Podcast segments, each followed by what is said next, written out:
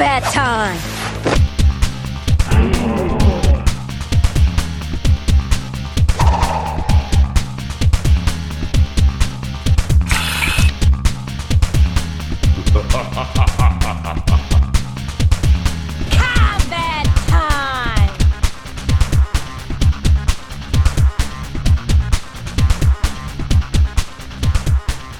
Hello and welcome to another episode of Combat Time. I am one of your hosts, Yassine, and I am joined by Jay Hello, hello. and Josh. What is up? What's up with you? Oh, not much. I'm just sitting here getting ready to record another beautiful, uh, epic episode. Uh, after our Super epic. our super epic. Well, this will be mega epic since our last episode was super epic. But uh, Yeah. fuck. Wait. What what, what What? were we gonna talk about today? I, I I'm running a blank here. Uh, you know, we gotta talk about a little this, a little that, maybe nothing, maybe Th- something. There are like there are thing there are things going on in the realms these days for sure, guys. One hundred percent that are worth that are worth Yeah, mentioning. we're not talking about any realms.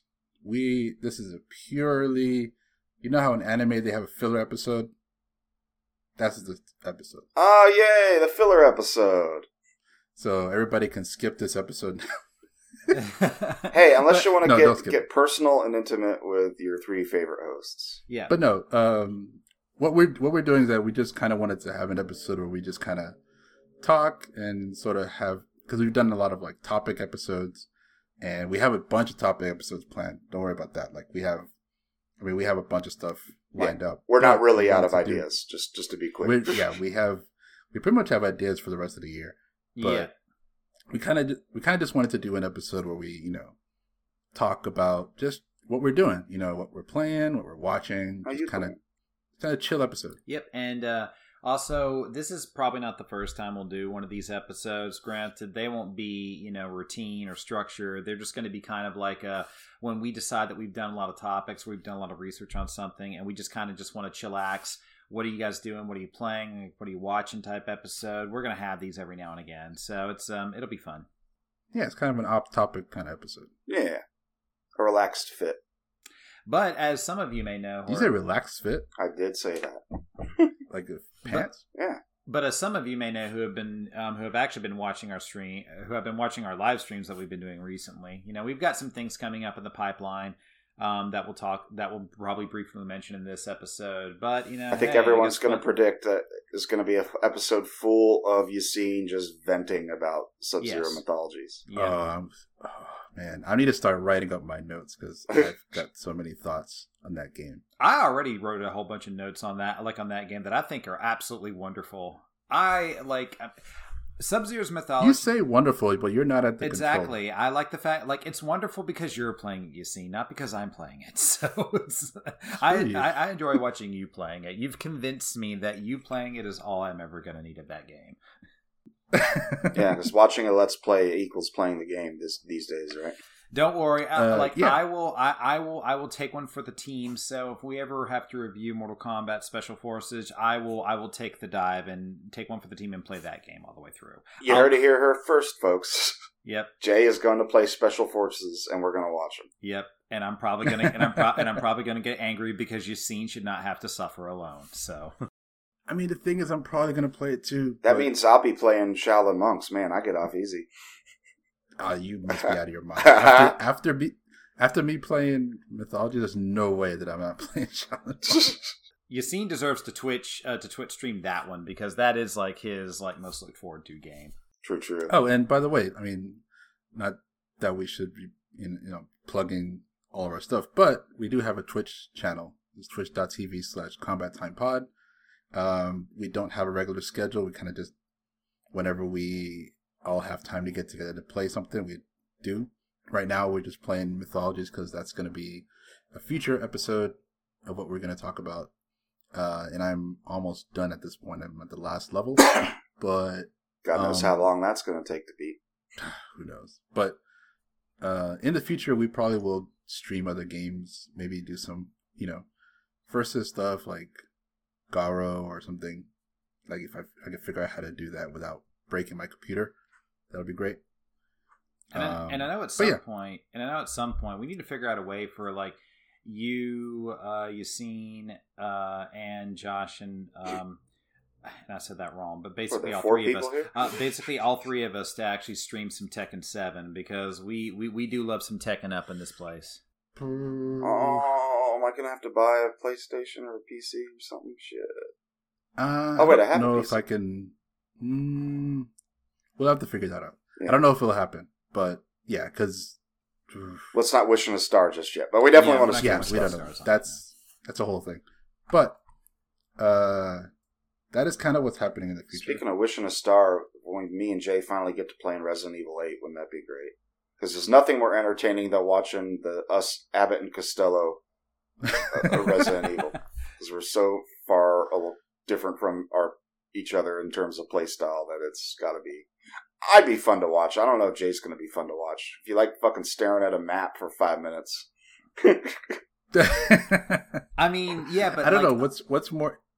like I'll, I'll definitely add some colorful commentary. I'll, I'll, I'll like if we're on like the Twitch stream, I'll be the first to comment. Like, okay, I'm checking my map. How much ammo do I have? Okay, so if I take five steps forward this way and run into this enemy, if I dodge left and then I hit him like five times, I'll stun him and I can run away and then go this way and actually escape the room without actually y- y- like I'm at for, for I've already changed the channel. yeah, I know. It's like for, for, for, for everybody, for everybody that doesn't know that's listening, Josh is sort of like the like Leeroy Jenkins type that'll just run in Mhm. guns blazing in a Resident Evil game, and I'm the guy that likes to calibrate his sniper rifle to the absolute like correct calibration in order to actually shoot something one time and it dies and then i will check my map constantly because i'm a planner like that's just how i am so so us, and we so always when- have to uh, we always have to switch our controllers back and forth Yep. because I'm an inverted controls bro. You're you're an Mhm. insane controls bro. You're an inferior controls bro, as far as I'm concerned. So- I will say I don't know what's better to look to watch. Uh, Jay looking at a map for forty five minutes, or me constantly dying in mythologies and just like hitting my chair and stuff like every time. I definitely say the latter. Unless you're really into planning and stuff like that, and you're kind of getting along with Jay, being like, "Yeah, I've died so many times in that game though. Oh my god. but at the very least, the death animation is hilarious. It's wonderfully hilarious. so Uh, yes. enough about that. We're gonna talk about that game later. So True, true. I think for now, uh, we should just go around and say you know talk about any games that we're playing, Yeah. not specifically Mortal Kombat, but yeah, if there are any other games that we're playing currently. what What, you y'all doing? playing? What you playing? Do you even have time Me? to play games?" So you don't have time to play. Games. I said, "Do you eat? Do you even?" Yeah, and you know, for me, for me, it depends on the time of the week. Lately, I, I have been uh, getting sunk into some games. Uh, it's it's taking time away from other more constructive things, but hey, you know, um, the entertainment is is welcome. So, but I'll let- I'll let one of you guys go first because Yassine you actually you showed us a really awesome game last night, and I'm assuming that's going Oh, to be yeah, one of the games you're going to gush about. Yeah, so it's a game called Sifu that came out earlier February. Uh, it's a martial arts action game where you basically run through a typical martial arts movie scenario. Uh, your father slash mentor is killed by his old uh, students, and you basically train for about eight years to get revenge, and you go through each stage to fight one of the people who attacked your dojo, or Wuguan is what they call it the thing is that you have a talisman that lets you, you know, allows you to be resurrected a certain number of times. So as you play the game, you'll die and you'll age up a year. And then when you die again, if your death counter goes up to two, then you age up two years, so on and so forth. And as you get older, you get stronger, but your health gets lower. And then when you reach age 70, you, that's basically your last life and then it's basically like a roguelike where you kind of have to keep going back again and again and again to earn more XP, to learn more moves, to be able to get through the game faster, but you also have to like learn the patterns of the enemies and how to dodge and parry. It's, it's really it's weird because it's like it's a game that doesn't have that many mechanics. Like it has your you have your combos and stuff. Um, you don't have weapons except for the ones that you pick up in the environment there's a lot of complex systems in it that make it more challenging. It's a really hard game, but it rewards you with learning. Like the more you learn, the more you feel awesome going through the game. And now I can go through the game and just destroy people. And I'm trying to see if I can get through the game at the youngest age that I can, which will be fun. Um, but yeah, I'm kind of obsessed with that game. I've been obsessed with it since it was last uh, announced last year, and it's been the game that I've been waiting for the most, and it has not disappointed at all. I actually have it on PC and on PS4, so I'm gonna Damn. I've beaten it on PC, but I want to play it on PS4. I want to beat it on PS4 and get like the platinum. It'll be my first like 100% platinum game. Wow. So I love this game so much. I mean, watching you play, I really want to fucking dive into it. I wonder. Yeah, I'm gonna be. I'm gonna be stubborn and say, I wonder when it's gonna come on Switch. yeah, like dude, like you showed us that museum level, and even I was like, wow, this is really creative for an indie game. Like they are really not just. It's not the same like overhead. Um, third person camera view of you just kicking people's butt, which is still impressive because of the different moves that you do. But the way it plays with camera angles, it just like it really. I think the thing I like about the most is that it's such a love letter to like martial arts action movies from like the 70s and 80s Oh, yeah. and 90s. I mean, it's it's doing there's so much homages in everything, you know, from from every fight scene and how it's choreographed that you can't help but like it. So, I like I was I mean, I was the- impressed. I was very impressed but like I mean, yeah, like the the nightclub scene is pretty much like that John Wick scene from the first movie. Oh yeah.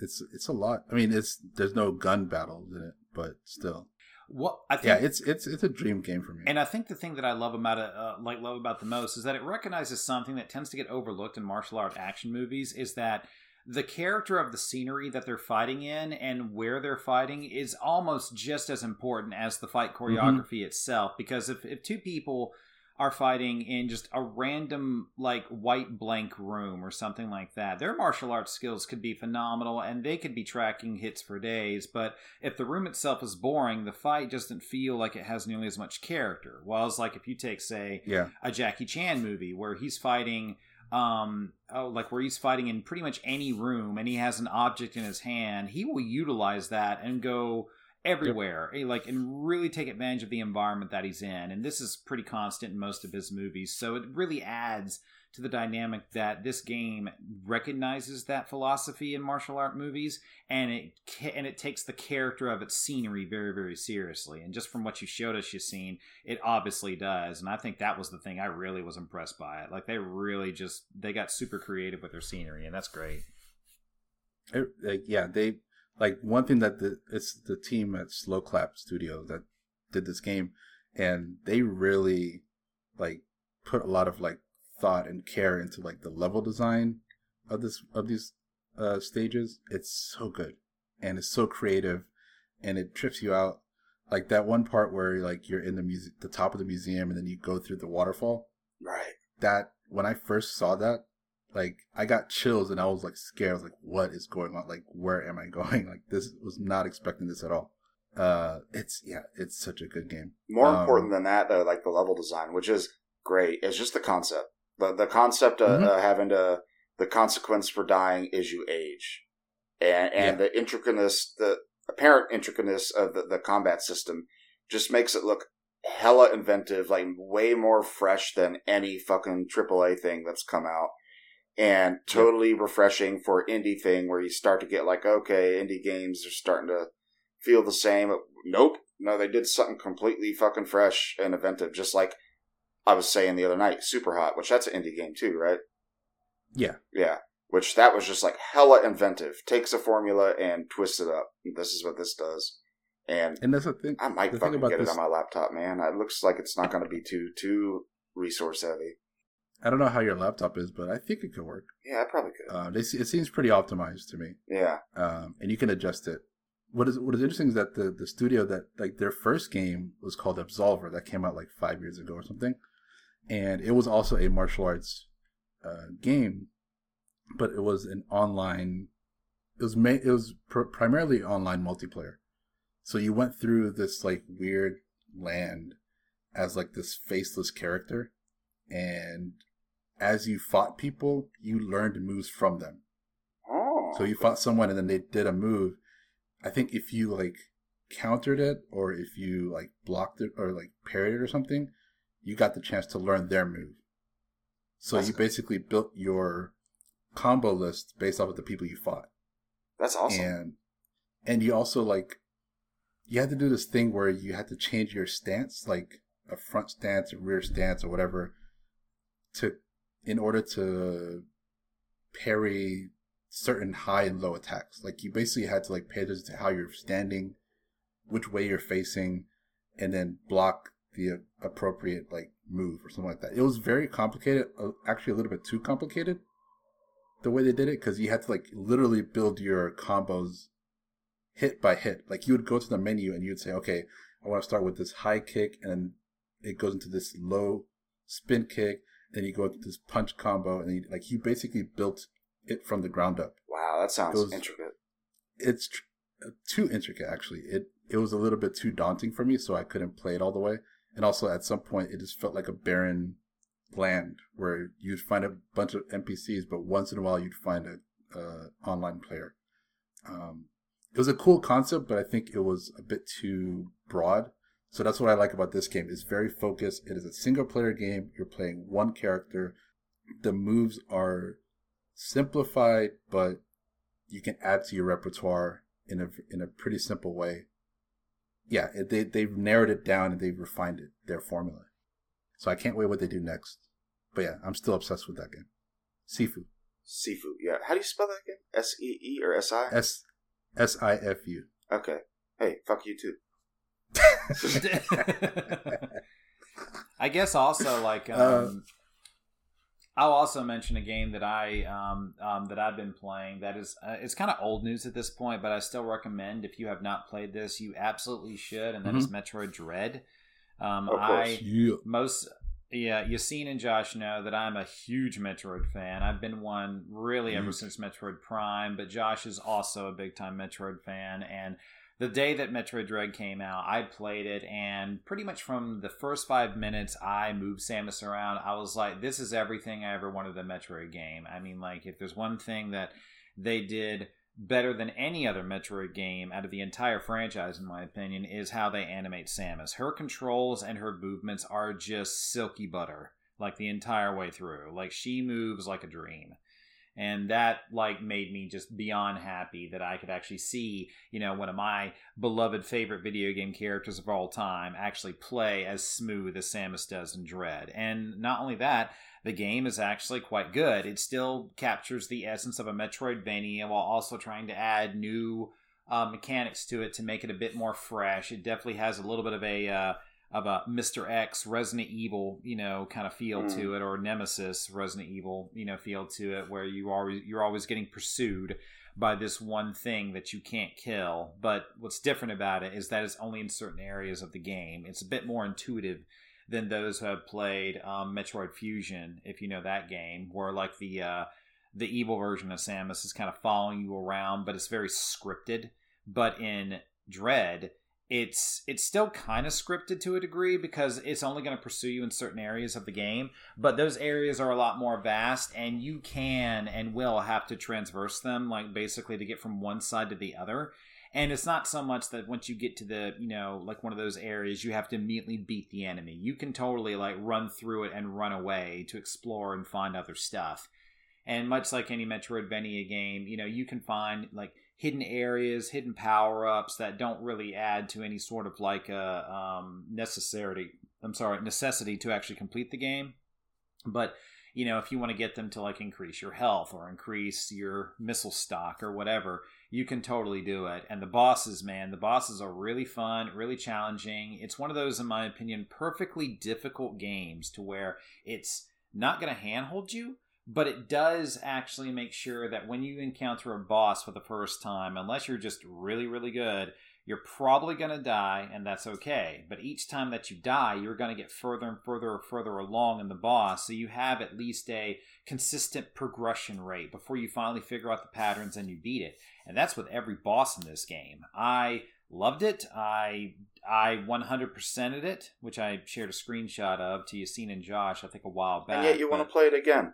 Yes, absolutely. Because now I want to play it like I normally would without actually having the goal of like completing everything. Because if you've ever played any RPG or any like, and really this is not limited to RPGs. This could be almost any game where you have the option to go back and get some stuff that you missed. There's always that choice to where, like, hey, I could go forward and just beat this game or get to the point of no return in the game, or I could go back and try and find stuff that I miss. I mean, Doom Eternal has this setup too. Um, and that's definitely not an RPG. It's a first-person shooter. So you know, I kind of want the uh, I kind of like the idea that I can go through and do stuff and do some sequence breaks that are actually available in the game because you can do those too and just kind of you know just sort of challenge myself in different ways with a different game style of playthrough. At least that's kind of what i like to do. That's what makes metroid games to me good. You can play them again and again and again and you can realistically get a different experience every single time. I've played metroid prime at least like three or four times and I've played metroid prime 2 um, at least twice and I love both those games. And honestly, I played Super Metroid. I think like God, like freaking four or five times, but I only ever beat it like really three times, just because the other times I was just playing it for whatever. And I've even played the original Metroid, which I will never beat, and I do not want to beat because that game is too hard and there's no map, and I need maps in my life. So it's funny you say no maps. That'll just be something I bring up when I talk about my games. But Forza, and, man, and also as of today, Oh, and like, and also as of today, I've joined the trend, which is going to date this episode, but I've downloaded Elden Ring. I'm going into it mostly blind. The only thing I know is, hey, Dark Souls, RPG, open world, a la Breath of the Wild, and honestly, that's it. So maybe in the future, on a future Twitch stream, I'll probably comment like, "Oh, I love this game," or "Oh, I hate this game." It's going to be one or the other. so I think it's going to be a game for you. I think I think this can be a game for you because it is all about exploration. It is all about, I mean, at least from what I've heard about like Dark Souls games and from like Bloodborne, which is another one of their titles, it's all about, you know, exploration. And it is a difficult game. You have to learn how to navigate the map and everything like that. But you're also unfolding the story through the people you meet yeah, I think it's a game that you're gonna get lost in if it doesn't frustrate you to the point of quitting. It like it may because like uh, like Josh can tell you this, but honestly, I'm kind of over sandbox style games. They can be really good, but I've also played ones that, in my opinion, are just such a waste of potential. Final Fantasy 15 is one of them. Um, uh, Mass Effect Andromeda. I I freaking love Mass Effect as a game trilogy. I love love love that. But Mass Effect Andromeda just. Uh, a part of me want, wants to play it again in the future, but that's going to be a far future. Like, I need another couple of years before I play that game again because I just, you know, the open world just didn't do much for me because the same, same crap. Um, I didn't like Breath of the Wild for the same reason, and I don't disrespect anybody What? that loves Breath of the Wild. I think Breath of the Wild is a great game. It is just not for me because I do not like those open world sandboxes where you feel like you don't really achieve Well, anything. I wish you told me that before you bought Elden Ring. Like, oh, Elden Ring is their Elden Ring is their first like attempt at like an open world style game. I think. Like, if if you wanted that kind of an RPG but not the open world part, I probably would have suggested like Bloodborne Well, instead because I've heard people say that uh, Elden Ring. I've heard people say Elden Ring is a great game, but it's not necessarily a good game to get on board with initially. Like Hmm. if it's your first time playing a Souls game, Elden Ring may not be the one. It may be something like Dark Souls or uh, Bloodborne or something like that, because they're more they're more uh, focused. Well, we'll find out because, like, I, I kind of, I actually had that notion Yassine when I bought it because I was like, okay, this could, this is going to be open sandbox style world. It does have the potential to be quote unquote bad, but I also remember sandbox games that I played that I have liked. I don't diss sandbox games entirely. Like one of my favorites is honestly uh, Grand Theft Auto Vice City. Grand Theft Auto Vice City sandbox is great. honestly, I kind of love it. Um, but that's just because like Yeah. it's not like stupid, you know, big. But there, it's the way it's done. Because I think I was talking about this before we started streaming. But I think like one of my least favorite things about open sandbox games is just the lack of impact that you have on it just from going through the world. You know, I was saying that I like the idea that when you're crossing the realm or the world or whatever, you'll find these enemy enclaves that are just there. It could be like a small village or a small area with a fire, like with a fireplace on it, and you have to fight the enemy if you choose to and defeat them all and you may get some rewards from it whatever it may be. And that's usually fine. It's just that like you run away for five minutes and then all of a sudden they all the enemies just completely respawn and completely just negate what you did. And that's cool for some but i just that tends to just kill the motivation for me to do any of that stuff. Like i it makes me not care about the open world and just more or less want to go in a straight line to whatever my objective is whatever it may be and if the objective is like hey look around and find stuff well then i guess i'm just going to keep looking around and wandering and not doing anything because i have no desire to fight an enclave for something that'll just respawn five minutes later after i leave I, it's not prevalent in all games, but I know in Mass Effect Andromeda, it's really bad in that game, and that really was like a downer for me as far as wanting to continue it. I guess it depends on what you're looking for in a game because it's like, yeah, I started playing Breath of the Wild, uh, you know, when I was at your place, and then I bought it for myself, and it's like just wandering around the world. I'm perfectly happy with like playing at your place, I, I, went through the goals, you know, and picked, you know, the, the dungeons. But once I actually got it for myself, I haven't completed a single fuck at all dungeon. I've just been, I've been creating my own head head headcanon. I'm to explore the, the snowy range. Now I'm to go down to the jungle and I'm just to cartograph the whole map. And I have not made any progress other than clearing the map. And you know what? I'm okay with that. I'm a guy so that beat the game yet. And, Oh no, I haven't beat the game. And guess what? Before Breath of the Wild two comes out, I ain't gonna beat the game. I'll probably just drop it and go play the sequel. Uh, you know, I was that kid when I played Link to the Past. I avoided going to the first dungeon because I got to Kakariko Village. I just want to hang out in the fucking village and talk to NPCs and, and cause a ruckus. So different play styles. Yeah. Or Jay, Jay's Which definitely a hundred percent guy too, and I'm not. I'm not for that. I'm not either. Like that's why I think Sifu is going to be the first one that I 100% because it's it's very attainable. I think, Mm. and that's what that's one of the few games like that I can I, I can see myself going through again and again and again and again because it's like you find you create challenges for yourself, and it's not always the same every time you play it. Um, another game that I want to do that with at some point is the Marvel Spider-Man games. Oh right, yeah. Those ones I love those games. Did you get the second one? Games. You're talking about the, Yeah, the, yeah. the the new one that came out that you you had me play the beginning of without telling me anything, and it blew my Yeah. fucking mind. Yeah, Yeah. and they had a one that came out a couple years later, which is the Miles Morales. Miles one. Morales one. Yeah, and that one was also good. And it was also it was small. It was a smaller game, but still really good. So I want to go back and 100 percent those as well. There's a few games that do that where you just like you can see yourself going back to every year or two and just playing again and again. yeah. I can I can feel that. I'm trying to think. That, that- Yeah. maybe I haven't played games as frequently enough to do that. I don't know. I, I do find it funny though, like you know the games that like I think all of us tend to like that we do 100% or at least mostly 100% or at least do extra things on. I know that for me, I think the two games that really stand out in my mind where like I have to 100% this game is Metroid Prime, um, Final Fantasy X, uh, and actually yeah and the original mass effect trilogy pretty much every single game in the mass effect trilogy because like I end up like really bonding with those particular games to a point to where like, okay, I have to get every weapon, every skin, every color, you know, and find every mm-hmm. aspect and do all the worthless things, not because I find it boring, but because I'm so like ingrained in the world that I just feel like I have to do Yeah. it. Like I know that with Final Fantasy X, Final Fantasy X, I can't even say is my is my favorite Final Fantasy, but there's just something about doing side quests and doing different things in that world that really kind of drives my motivation to want to complete it. And I think that just has to do with the turn based fighting system that they have is really, really good.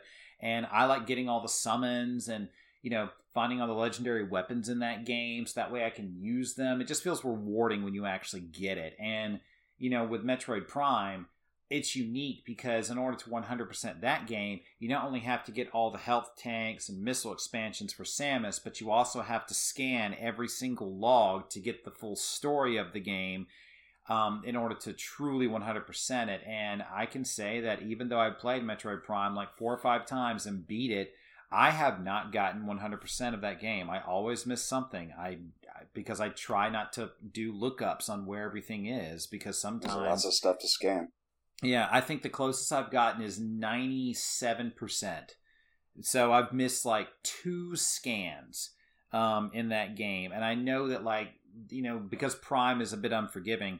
Once you pass a certain threshold, or once you defeat a certain enemy, that enemy may that enemy may never come back in the game, and if it does, well, you're never going to get 100. percent So it's one of those games where like Mm. you can't just you know reflect and go back and do it. Like certain bosses you can only scan one time and once you beat it it's gone you're never going to know. So you it is one of those games where part of the part of the challenge if you're trying to go for a 100% completion is that you have to scan every single thing when you walk into a room if you haven't done it already.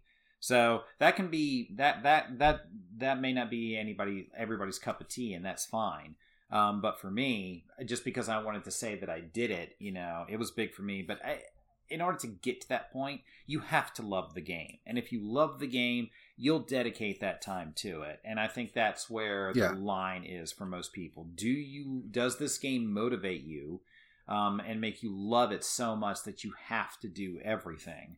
You know, in order to achieve what you want to achieve, just for just for what the bragging points or even the self bragging points, even if you don't post it anywhere. And I think that's what it is for me. That's kind of what I another game that I want to do that with, and I always say I want to do it, but I don't do it all the way. Is the Uncharted games?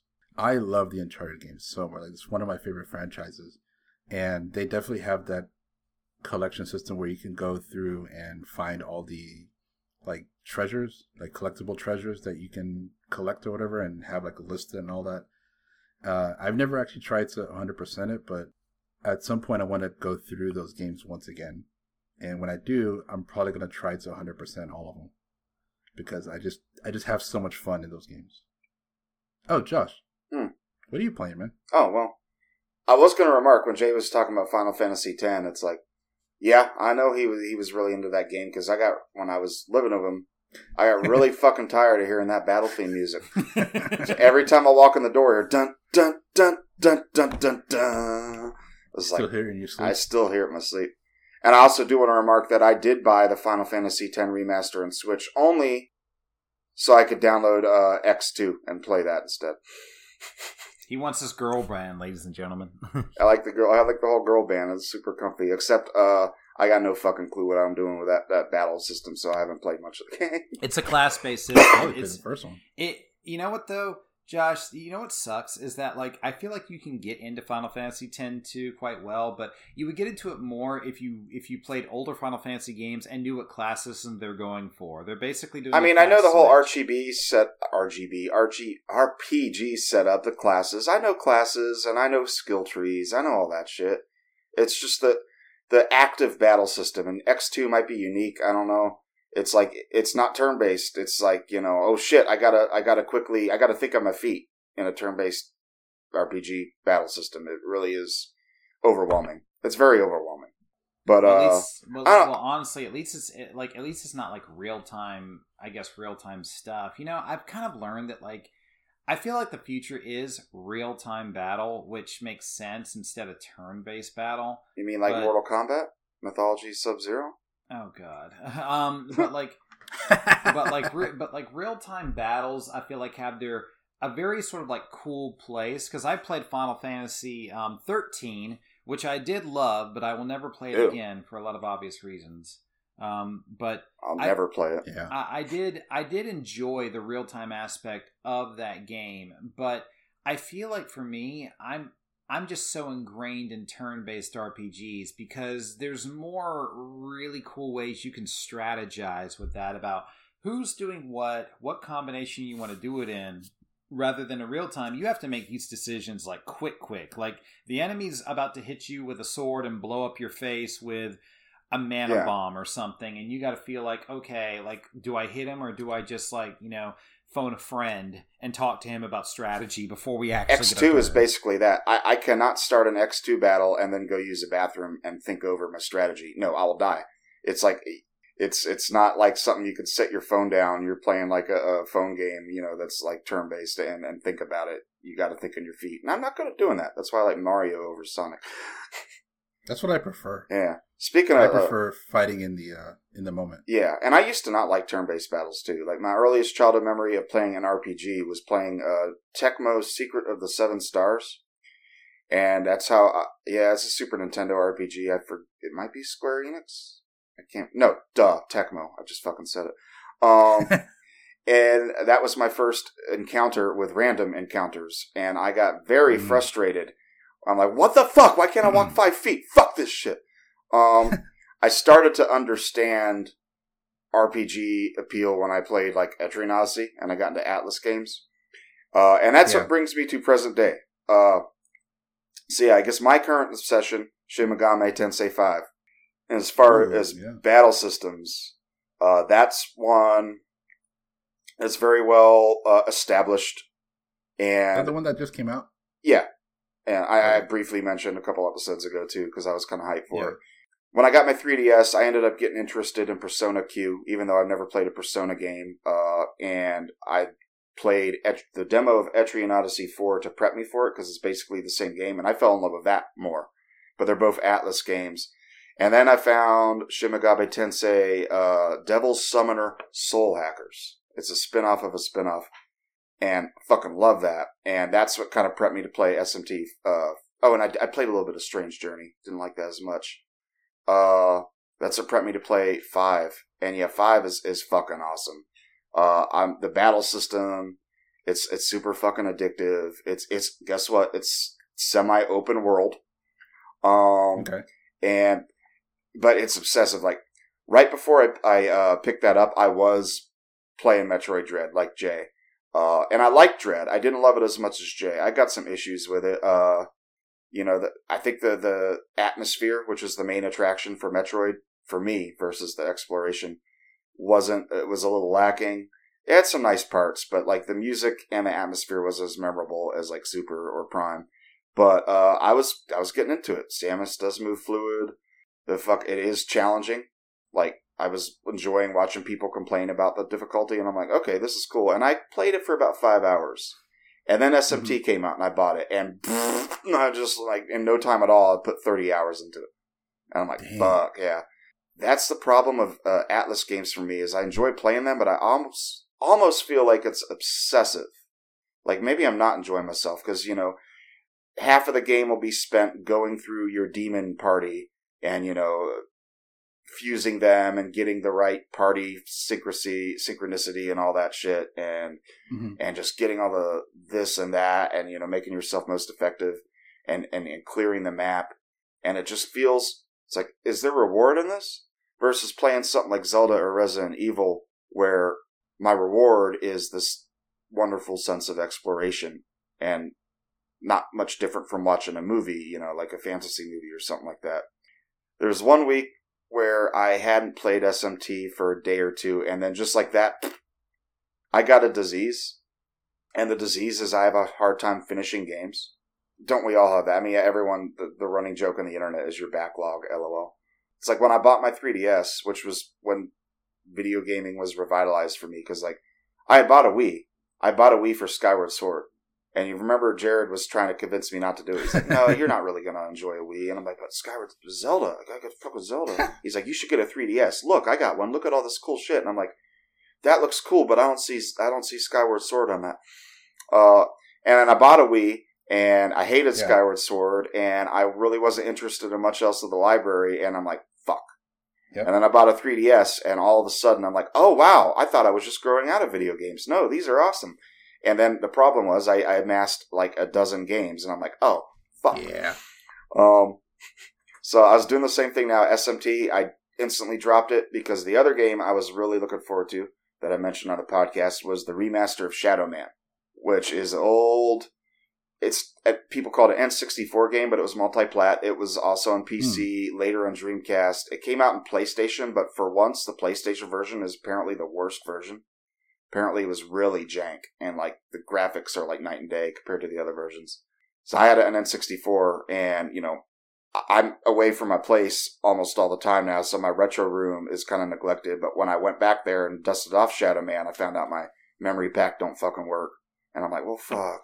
So, but lo and behold, remaster's coming out, and I've been like chomping at the bit waiting, Yeah. and it finally came out a little bit ago, and that was my next obsession. I just dove into that, and uh, I'm maybe like three a quarter of the way through the game, and I'm starting to get into a point where I'm going to drop it because I you know, went on vacation, and then I hadn't played it, and then I decided to pick up SMT again. But Shadow Man, I fully recommend playing. Mhm. It's more engrossing than I Oh. remember. Just trying to explore the map, which is another important thing I wanted to bring up. This game, you know, it's it's a what uh, third gen game, no map, and it, it is it is a 3D platformer Mario 64 esque world.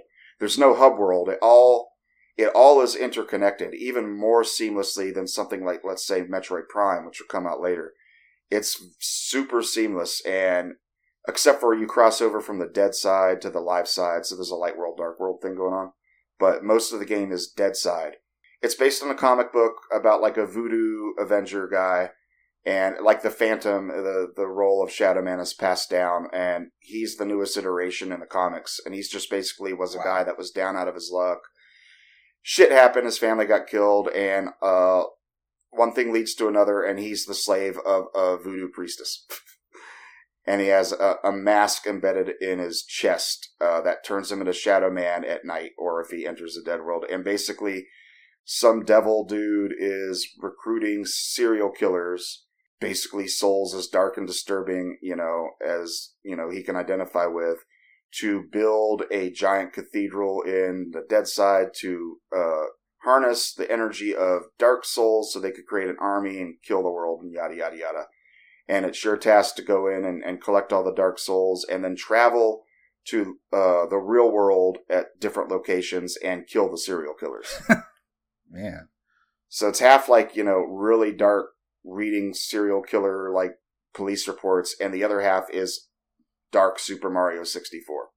But uh, it, it's really addicting to explore the map and and you know you don't need a map, man. When you get used to it, the geography, the more you wander and stuff like that. Just like in real life, how do you think animals do it? That's why you know staring at a map for forty five minutes is for the birds, dude. Except it's not because birds don't look at maps. Uh, it probably isn't. I want to recommend it to you, but one of the other things is that they slow down this pace of the game. Uh, because it's a remaster, they put in a whole new area, and one of the other areas you get to to meet the serial killers early on in the game, they put a roadblock on it, so the game moves a lot slower than uh, at the first third than it did originally. And I've got to wonder, like, if someone's not into this obsessive map exploring thing, they might not like it. But Isn't this game coming to the Nintendo Online expansion? no, It's not. no, it's a I keep remaster. asking you the same question. you- over yeah, that's the third time you asked me that. no, no, dude, it's it's uh, just a straight up remaster, and it's multi-plat. You can get it. You can get it. It's on PlayStation. but- it's on Xbox. But I'm saying, is the original ever going to end up on? I the doubt it because they only have like a fucking eight games in the expansion pack. Majora's But they're adding more. They're adding more, Right. but I think it's mainly going to be first gen. I don't think these third party games are going to get on there. Okay, Winback was one that's on there, Yeah. but uh, you know, I don't think you're going to see Resident Evil two. I don't think you're going to see. We know we ain't going to see GoldenEye, which apparently actually has a remaster coming out, so you might just be able to straight up buy that. Turok one and two have remasters already, and there's probably no point of playing. I don't know. I, I I'm not expecting it. It's not even. It was like a sleeper hit game. It's not even one of the. I mean, anybody that really is obsessed with games will say that's one of their favorite games in N64, but it's not like one of the player's choice, you know, type things. A lot of people never fucking heard of it. Honestly, I never heard of it until you showed it to me. You showed me the box of your old version. Right, right. Yeah. I think at some But point, uh, Uh, but I think at some point, what I need to do is that Josh, since you're talking about like open world, so yeah, the way you describe Shadow Man, I'll just go ahead and say it's probably not going to be a game I'm going to like, just because I I am addicted to a map that tells me where I am because I like. well, to I will say there's a map in the manual, a, a very vague map of the overworld. Well, you know what though, kinda I, help can. I can deal with a vague. I can deal with a vague map, you know, because like one game I wanted to mention that I'm playing right now, which I which I promise you, like if you're not, if you love exploring big open worlds that are not sandbox in design nature, then I can't recommend Hollow Knight more than enough because that game. That this is kind of old news because Hollow Knight's been out for a while. It's sort of like an indie darling, uh, Metroidvania type of game. yeah. But you know, I bought it uh, last year in 2020, and I played about 75% of the way through it. And then just because life happened, I kind of put it down for a while, and I really haven't played it since, except periodically. But man, you want to talk about a phenomenal Metroidvania game. That game is so gosh darn good that honestly, I can't sing its praises high enough. It, it really is on par with Super Metroid in terms of how good it is. Um, and it was made by three freaking people of all things. But you know, I, I, Josh, I know I showed you a couple of clips of it just so you could see the atmosphere and the music, and the the atmosphere and the music is just bar none. And it's a game where you get hints of the map. They don't show you the full map. You can find mm-hmm. like little sections, like little points in the game where you open up the map a little bit, but it doesn't tell you every nook and cranny of where everything is. It just gives you like a very basic, like boxy overview of the map, and you have to go to those areas to explore it. And that's what I feel like makes it good because it's sort of like a melding of the best of both worlds. You're exploring an open world with essentially no map at first, but you find hints of what the map is if you just keep going to all these different areas. And that pushes you forward to want to, you know, find out, okay, am I missing something? Uh, did I miss where I had, like what I had to do?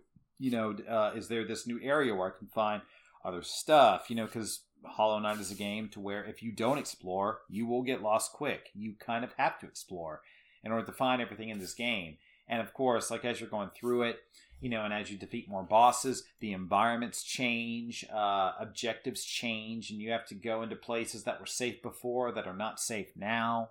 And you have to kind of like go through and go through it, and you find other areas that you can explore that you couldn't get to before.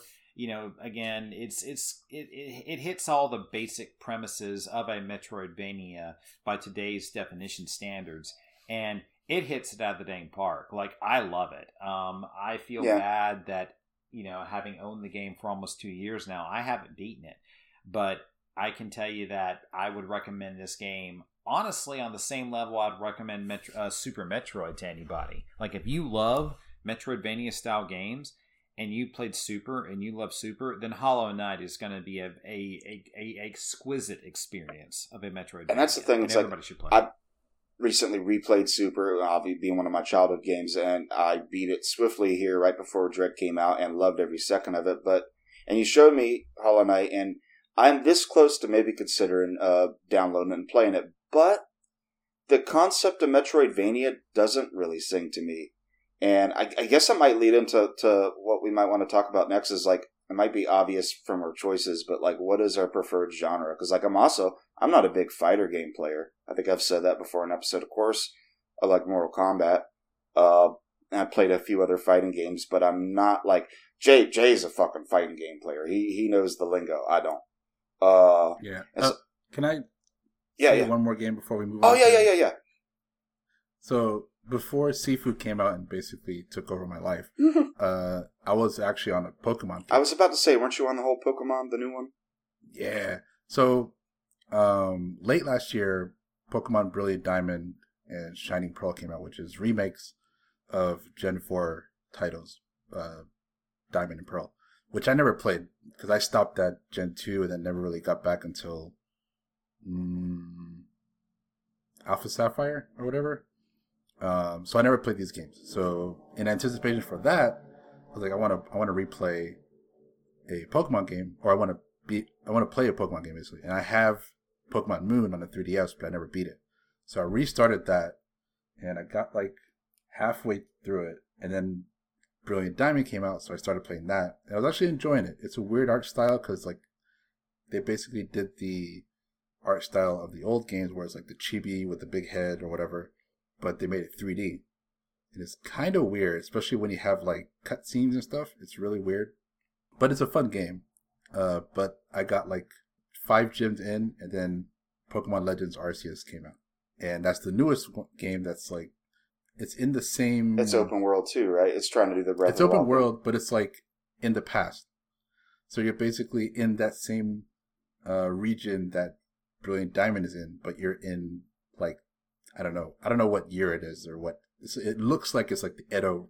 I don't know. It looks like it's like hundreds of years ago because it's like you're basically filling out the first Pokedex of the region. Hundreds of years ago. I don't know. It looks old. I thought uh, I just saw pictures of people dressed normally. I, I mean, so we're talking like In Arceus? maybe I'm looking on the No, wrong. everybody's kind of everybody's kind of dressed in like kimonos and stuff. really okay. Wow. Okay. Yeah. That's interesting. And it's open world, but it's not full open world. You, you basically fast travel to different regions that are open areas. Mm. So like you're in the village, and then you go to the gate, and it tells you, it asks you, do you want to go to this region, this region, or this region? And you travel to that region, and then you can explore this huge like area. I got you. And then if you want to go to another region, you have to go to the edge of the map, and then you know basically fast travel. So it's like a proof of concept of what they want to take the franchise forward. Otherwise, it's a pretty chill game because there's no gyms. You're not fighting to be the you know Pokemon master or anything like that. You're literally working with the professor to fill out the uh, the Pokedex. And the way you do that is by you know you can you can capture a Pokemon, or you can fight them, or you can basically just observe them. That's cool. So, So whatever you, your preference is, fighting or, or exploring. Well, I mean, each Pokemon has a list of uh, kind of like objectives, and you basically need to do 10 points worth. So you could choose to capture them, you could choose to like just observe them, you could choose to fight them. There's different criterias, but you can do any combination of them as long as you get 10 points of each of that Pokemon. Then that po- that Pokemon's Pokedex entry is complete, and you Okay. go on to the next one. So you kind of just encouraged to like explore around and learn about these Pokemon That's cool. but you also like talk to people and you know do objectives and stuff and uh, there is a story to it as well like you're you are doing certain things and you're there's a mystery of like how you ended up there because you and all that but uh it's really is, it's it- is a it like Tekken. Kazuya's Revenge, where you wake up in a hotel room of uh, Oh, amnesia God. kind of and a bunch of guys but you kind of fall you from a you you fall from a space-time vortex kind of thing Oh wow! Damn. Okay, that's Um, crazy. The thing is, like, it looks, it's a very different look to Pokemon. It doesn't look great Hmm. compared to the to other Switch games. It feels like a lot of stuff is left behind, and it's stuff like if you're not, if that doesn't bother you, then it won't. If as long as you, if you you can get really sucked into this game. This game is really good. You can get sucked into the exploration, the, you know, all that stuff. But once in a while, you look and it's like, man, this place is kind of barren like th- there's not as many trees as you'd think there'd be. Uh, they're not as high fidelity because like the Switch is like so, how many? It's like five years old now. Older, wait. maybe. I don't know. Yeah. No, it came out 2017. Okay. so five years. But when it came out, it, it wasn't even the most powerful you know console at that time, It wasn't. and it wasn't. But look at, So then- at Breath of the Wild and Mario Odyssey. Look pretty that's awesome. why that's that's what confuses me because like we have games that look amazing. Like people point to those games. People point to like the Xeno uh, was it Xeno Chronicles? yeah, The Xenoblade. Xenoblade Chronicles? Xenoblade. Yeah, those games look amazing too on the Switch. But for some reason, this one looks it looks like something is lacking. That tells me they just they just didn't put enough I thought into it, or maybe they don't care because it's late in the late in the stage. like I like I have a theory about that, and and, and I want to preface this by saying it's a theory specifically on Pokemon games. Um, Pokemon, if you go all the way back to its like handheld origins, is by concept a world made of uh, smallish blocks. So you've got you know your characters going from is going in straight directions, either up, down, left, or right, and is making turns up, down, left, or right in a very sort of like square like motion and a lot of like the pockets of woods and grass that you can go into are also very blocky. It's basically a maze made out of overhead blocks because handheld era. That style of gameplay and world exploration has really translated itself and become sort of married to pokemon's identity as the type of rpg and world exploration that it is. So when you're walking um, in an open world you uh, by basically by virtue of the type of game that it is, is that you don't really get too much in the way of like going diagonals or going like up down or going like or like or exploring like worlds where you know you can climb rocks a certain way or climb trees a certain way because of just how detailed the world is. Everything feels i think this is why it translates to why you you see you may not think it looks too good because the concept of pokemon is very, I guess, uh, objectified in terms of solid objects that you can either climb and then you're on top of it, or you know you're running around it. So, for example, if you see a block of trees that are just kind of cluttered in one area and they look like they're artificially cluttered. They're not like spaced out like normal nature would be. You can go around it, you can go in it, but you're either on top of it, you're at the bottom of it, or you're on the side of it. You're not like in the middle of it in any way, shape, or form, and the game doesn't cater to that to save on RAM so that it can make a better world. Does that kind of make sense the way I'm saying it? Well, the thing is, is that this was an attempt to go past that. Because like they've been slowly doing that like with uh sword and shield that came out a couple years ago. Um yeah it still has the uh if you look at the map it still has like this village this town this town this town here and it, they do they do look like squares but you can walk from one to the other in a free mo like there's free motion. You can you can you know basically the, the camera you can move around and you can move around freely in any direction. It's like a full on like third person type of game. So this one is even more so that like it doesn't have towns that are squares. I guess the only one is the the main village, which is basically your home hub.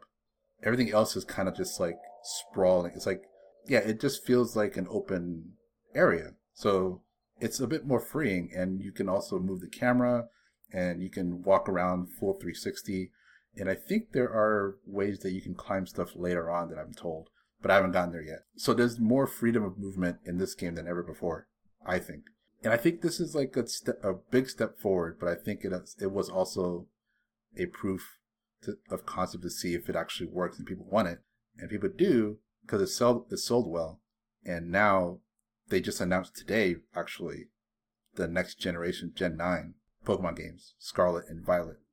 Like it literally just got announced today as a recording. Wow. Oh shit. Oh, And okay. and it looks like it is the same engine and the same style, but it's in a modern setting. So there are towns and villages and stuff that are in modern era. So I'm wondering, I'm interested to see like where, how they improve on it. But also I'm kind of worried because it's supposed to come out later this year, which is crazy because we just got Legends Arceus today, uh, Wow. last month. Uh, well, they're kind of using the same engine and everything, there's less work that needs to be done. I guess, but it's still it's still like that's a big game, and then they're releasing Gen Nine, which is the next big game. Yeah. So it's kind of worrying. Maybe but maybe our, our I'm hoping that maybe it's- Arzuris. Um, I I apologize if I pronounced the uh, the name wrong, but maybe that's like a testing ground because when you go back to like what was the um what was the name of the game that was like I guess essentially like the first open world Pokemon game was it was it Black and Diamond or Diamond and something right or something like that. uh open world. Yeah, like it, I forget it, and I and I apologize. I forget the name, um, but it's the one I think it's Sword yeah, and Sword Shield. and Shield. That's what it is. So it's not Diamond. I'm thinking. I'm thinking Yeah. way more old school. So Sword and Shield did not get good reviews just because it's it's open world, but it's not as open world as you would like it to be. You either have a town or you have an open world of trees and stuff that you basically explore in all like five minutes. It's essentially the wild area. yeah, it's essentially like the worst that you can possibly have of a sandbox. But you know, Pokemon, in terms of going into 3D open world, much like Legend of Zelda, it seems to be a game from its concept designed on this very thing. Like Breath of the Wild, in my opinion, is probably a, like a more authentic Zelda game to Zelda 1 more than anything else because you have this open world that you can explore. Um, Pokemon, I feel like, is the same way. You run around in a world and you find Pokemon, you catch them, and then you have them battle random Pokemon or gyms or whatever. Um, so that it kind of caters itself to that, but I feel like it's still sort of like maturing and finding its niche identity for the type of style that Pokemon is. Because I guess it's just one thing you can't have, like, you know what I can't see. I can't see Pokemon in, say, like a world that is designed from the Unreal Engine a la Skyrim or a la like Morrowind or a la even Mass Effect. Like, I just can't see a world like that with Pokemon in it. But Pokemon, because it's owned by Nintendo, is going to create its own engine that deals with the world and the style of it in its own way. I think that's why it's like different because it's trying to cater to the you know maze square blocky world motions that pokemon tends to No. be like do i kind of I don't think do think i so. kind of make sense with that a little bit I do, but I don't think that's the direction they're trying to go, especially with with Legends Arceus. Like it feels like they want to emphasize the exploration aspect of things, which is really cool. And I also think, yeah, Pokemon has its own unique style. I think as far as art direction, art style goes, I think Arceus is pretty cool. I just think that they just needed to like put more into you know, like making the world feel alive, which is something that I think you could do with the art style that they have. Refine it to make the fidelity more impressive. That's the only thing. I feel like they could push it. They could push the switch to make Pokemon look amazing, and I think I'm hoping that's what they do with Scarlet and Violet. Maybe maybe they are putting some some time into that. Now they got the engine, but I guess they got to they got to make a whole new world from scratch still, since it's modern era, and they can't really reuse world assets except for Yeah. environment. That's gonna mm, I mean, the only thing they can really that's something to be reuse is probably the Pokemon in their animations. yeah, naturally. What was the question that you were going to ask? I cut you off when- when I wanted to talk about Pokemon. Me or Jay? You. Uh, oh, oh, man, yeah. To to rewind. Uh, no, I was just gonna say. well, I was gripe. I was basically saying how Jay, you know, was showing me Hollow Knight, and I'm interested. I'm like this close to getting it, and you know, obviously, I enjoy a couple Metroidvanias, Vanias, but I'm not gonna play a game that's a Metroidvania on principle. Uh, um, first, there's got to be something else that attracts me to it, like. Metroid games I like for the atmosphere. Jay likes it for the exploration all the games we kind of mentioned seem to be kind of like around the genre of adventure ish kind of your you know Mhm. yours is more fighting uh and basically what's our favorite genres like out of the three of us like what do we enjoy each of us the most in a video game I would say action adventure. Mm. Like action adventure, third person game. That's kind of my jam. So like Uncharted, the Spider-Man games, Last of Us games, like Sifu, yeah which is more just action games, not Call really adventure. action game yeah Um, but like yeah, stuff like that where it's like I like third person games and I like them. I like ones that have action and I also like ones that have that have a bit of an adventurous story to it. Um, that's kind of my main one. Um, other than that, I do like you know old school side scroller beat 'em up type games as well. yeah Uh, like Streets of Rage. I love that. I love that game. The Streets of Rage. At least, at least Streets of Rage Four. I love that one. I think that's another one where it's like I'll have to. There's got to be something that draws me into it because I'm not going to automatically play beat 'em up. Never mind the fact that as a kid I played King of the Monsters 2 and Alien versus Predator. You know, but yeah. but there were other lures to that, namely monsters. Yeah, stuff that's like I, what I like about action adventure is that I get a little bit of both. I get like fast paced action where I you know react and stuff like that. Like instead of you know turn based things, which I could do turn based for some stuff, but like they don't uh, like. That's why I kind of don't get into Final Fantasy games because like it's a bit too slow for me. Even though like Pokemon is really slow, but it's a I don't know. Pokemon is different. it's it's a little more know streamlined to where it's probably easier to get into. Yeah, I like games that I can go around and like hack and slash, like Devil May Cry. I love Devil May Cry games. Yeah, Like, see, I need to like try as Bayonetta. That's it's along the same lines. right? Yeah. but I don't know if I'm gonna like it or not. Because like, tell me what what do you think of, of uh the what what do you fucking uh not Gauntlet? What is it called? The Dynasty Warriors types game. What what do you think of them? I I've never played them. I played it once at a friend's house a long time ago. I've never actually gotten into those games, but they feel too. I don't know. Actually, I've never played it. I tried Hyrule Warriors. I actually bought it and then fucking returned it, and then from a 3DS, and then I, I did try out the new one. I liked the idea of it. I was like, oh man, just fight mobs of enemy, burly. That's gonna be great. And I don't know, it just felt like too simplistic to me. Just press A a bunch of times.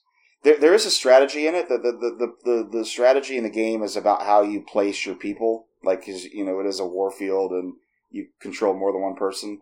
And I get that, and I guess if that were my jam, I'd get into it. But the actual combat itself feels so pl- simplistic, it's mind numbing, and I'm worried that that's what the Devil May Cry and Bayonetta is like, since I've never tried them. no, they're not. They're not? Okay. Because the thing is, like with Dynasty Warriors, and from what I just from an outsider's perspective, it feels like it's something where you- you're just kind of mowing through uh, like a bunch of armies. Right. like they all come at you at once and you just kind of mow through them all multiple ways. It Devil May Cry is not like that. Like Devil May Cry is like they're you go through different levels and like like concentrated stages. You do fight enemies, but it's it's it's a bit more. Would you say that's like You- Doom, a- Doom 2016, where the battle itself is almost a puzzle, or am I over over? Mm, guessing. It's not as involved as that sometimes. Sometimes it is just like clearing out a room. Um, but there is a level of exploration because you got to get this item to open this door and this thing and that thing. Like, there's a bit of that as well. Hmm. But the fighting fun. mechanic, there is, you know, you gain abilities as you go through the level. You get new weapons that you can use, and you get new abilities with those weapons. And you do like it's not as many many enemies coming at you as they are in like a Dynasty Warriors game. Mm, okay. Uh, but you could definitely. It, it also has like a, a combo system where you, the better you do, the higher score you get, or whatever. At least with the Devil May Cry games. So I think I think it has a very fun and interesting fighting system. Yeah. it's fun. I give it a try. I, I've been on the fence about trying out Bayonetta since it's on Switch now. I streamed it to you before. You did? Yeah, you. Uh, You sure? all of us were there with Elliot, and we played. I was playing Devil May Cry Bullshit. three, I think. No, I must have not been there. I think you were there. I thought you were. I don't remember, man. Uh, Hmm. really? I'll just show you sometime. Yeah, show me sometime. I'll take a look at it. Uh, but yeah, like my main thing is like I like I like action. I like games that have like good action, but also like a main story Yeah, that, that I that you go through, like a narrative. I like those. that's important to me too. Or, or a sense of adventure. Yeah, I think I think for me, my absolute two favorite types of games um, is one. My first and number one love before anything else is always going to be fighting games. I've been playing fighting games since Yeah. I was a kid. I I played a lot. I love them, and I think what I love about them is that I love. I love the paper rock scissors chess aspect of it when you play with a friend. I don't so much really play fighting games with a story narrative, though some of them do actually have good stories. But what I love is that is that I love I love the challenge of playing someone who's better than me or worse than me, and then I can get a good fight. You really are having a, a mental chess battle with someone when you're playing fighting games, and I think that's what I really actually personally enjoy about it because there's some good social interaction and some good bonding for it. If I had to choose a game where it's just me playing against, you know, the AI or the NPC or whatever, then yeah, I'm probably going to choose turn-based RPGs just because there's a lot of cool things you can do. Like depending on this, um, whichever game you want, there's areas to explore. There's finding out aspects of story that could be good. There is, you know, things like crafting. Uh, there's weapons making. There is, you know, of course, leveling up your stats, and then basically just, you know, gaining more power. So, it, you know, you kind of feel rewarding because it's a good time investment. Um, you know, and I've played a whole bunch of these too, between like Mass Effect and Final Fantasy and Dragon Quest, and then think, you know, and other RPGs um, that have, you know, that have existed throughout. I even consider Pokemon. Pokemon is kind of its own thing, but Pokemon really, at its core, is an RPG. It's just a Japanese RPG for Yeah. kids. That's all it is. Um, but it, because it has so many of this, the exact same mechanics of a Play, JRPG. play SMT like fucking grown man. but um, I kid. I kid. but I feel, but I feel like RPGs and fighting games are sort of like my jam. I do like some shooters. Like I love Doom and Doom Eternal. Like Doom 2016 and Doom Eternal are freaking great. I love them. They're like they're just fun all around, like shoot 'em up like types of games. But I can't really say that like I'm addicted to that genre. Like I'm not see I'm not here simping to play the next Halo game or the next like Gears of War or whatever. like that type of stuff. They're completely different animals, though. Admittedly, too, right? I- Well, I okay, hold on. I kind of am too, like to a degree. I kind of like. I do like first person shooters. Like, I played the new Halo like at the end of the year, and I was really loving that. Um, I a couple years ago, I really got into like Rainbow Six Siege, which is a first person shooter. I love PUBG. I play Fortnite regularly, so I do like shooters. I think shooters is also like if I had to choose three genres, would be action adventure, fighting game, and then shooters. But shooters is not like my main one. I kind of feel the same way because I'll have some things to say about old Doom and new Doom here in a bit. But Mm. Also, I I- like in its own category because I don't know like what it would fall into is Resident Evil games. I have a weird like sort of bond with Resident Evil games because as Josh can tell you, I played Resident. Survival Uh, horror. Yeah, it's, like, I mean, but- I, I would call it an action adventure, but the subgenre is survival Yeah, horror. But, but- you know, it's an Yeah, action but the thing adventure. game, I you played know? other survival horror games. Like I played Silent Hill, and Silent Hill, I feel like on concept and on paper is better than Resident Evil in terms of horror aspect, but I never liked it as much as Resident Evil because I love the idea of the the unique combination of action, puzzles, you know, uh, It's an item management, yeah, man. item management, ammo management. and then basically taking that to the level of like advancing through whatever world that you're in. You know, and it's why I like games like Resident Evil Remake and why I love it so much. Resident Evil 4, Resident Evil 5, Resident Evil 2 Remake, re- regular Resident Evil 2, because Josh and I have played both, and I can say I tend to love both. Um, you know, it's almost like this weird melding of like RPG, action adventure, but instead of like you leveling up your stats, you basically just like item manage everything and move it from place to place while you just survive whatever onslaught is trying to get you. And I feel like Resident Evil is very unique in what it does in that realm. Like no other game does what Resident Evil does, in my opinion. And if they do, they fail at it compared to what Resident Evil does. What genre is Puzzles and Dragons? That would be mo- that would be mobile puzzling game. You know what? Like if Candy Crush That'd be had called a if- if, classical Candy Crush had a genre, it would be that. And it's yeah, called the cash yeah. grab. yeah. Yeah, and yeah, I do play. Like for all those out there, I can totally issue my friend code at some point. But I do play pad. I do play pad. I like how you just added, uh, you just outed Jay as a, as a pad player. I had to. I don't mind. I like. I mean, that's a big game yeah, that he no, plays. I, um. I, like I am currently for any for any of you pad players out there listening, I am rank 992, and I've been playing pad for six years. So there you go. It, it, I can't say that I don't dislike the game. I do actually love the game. Um, it's a great time killer. It'd be weird if you like didn't like the game. Say what? It'd be weird if you didn't like the game and you're ranked ranked nine hundred and ninety Yeah, well, it's either He that or I play out of Cells, obsession. or I play Settlers of Catan on my phone all day, and I can't do that because that Oh yeah, you, Oh, you used to play that. yeah, Yeah, until like until Pad I was playing. Yeah, you're annoyingly. Yeah, good at I am that game. annoyingly good at Settlers of Catan. It's a board game, and you know why? Because that is resource management. So any game that forces you to manage resources, whatever it may be, it could be item management, it could be you know like uh, um, health management, it could be um, you know uh, a resource management. Any game like that, I tend to like. Like uh, until until World of Warcraft exploded into this massive monster of a thing that I honestly really can't get into because I actually like to have a sense of reality rather than being sucked into a game. I very much enjoyed the old school Blizzard games. Like I played Warcraft 1, 2, um, and I also played like StarCraft and even like some Diablo back in the day, back when they were self contained games that basically had an ending.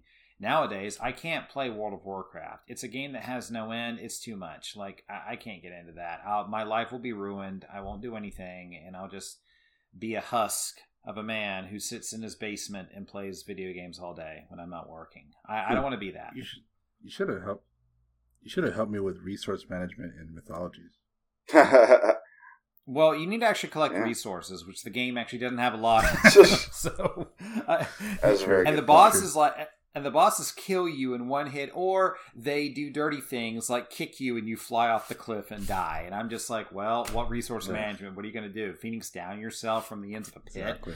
so, Yeah. nope. Uh, Josh, what's your what's your uh, genre of choice? I think def- genres of choice. definitely it, probably more lines of you like definitely action adventure because uh, you've said before it seems like my my two my two franchises are Zelda and Resident Evil Mhm. and they share a lot of similarities so I guess that's just I, I like being thrown into adventure uh, however story isn't really important you got to at least have some semblance I guess of a story to, to drive you through but it's not there's never going to be a video game story that is as captivating or as complicated as you know like a, a piece of cinema or a great piece of literature. And, and maybe I'm being disingenuous. Uh, I'm being disingenuous because there have been that. some, but There's a lot, it's also a different medium. But it's also not important. Uh, to quote John Carmack of Doom fame, he had said long ago that uh, story in you know this is before we have Norman Reedus and people in video games, but he said story in a video game is like a story in a porno.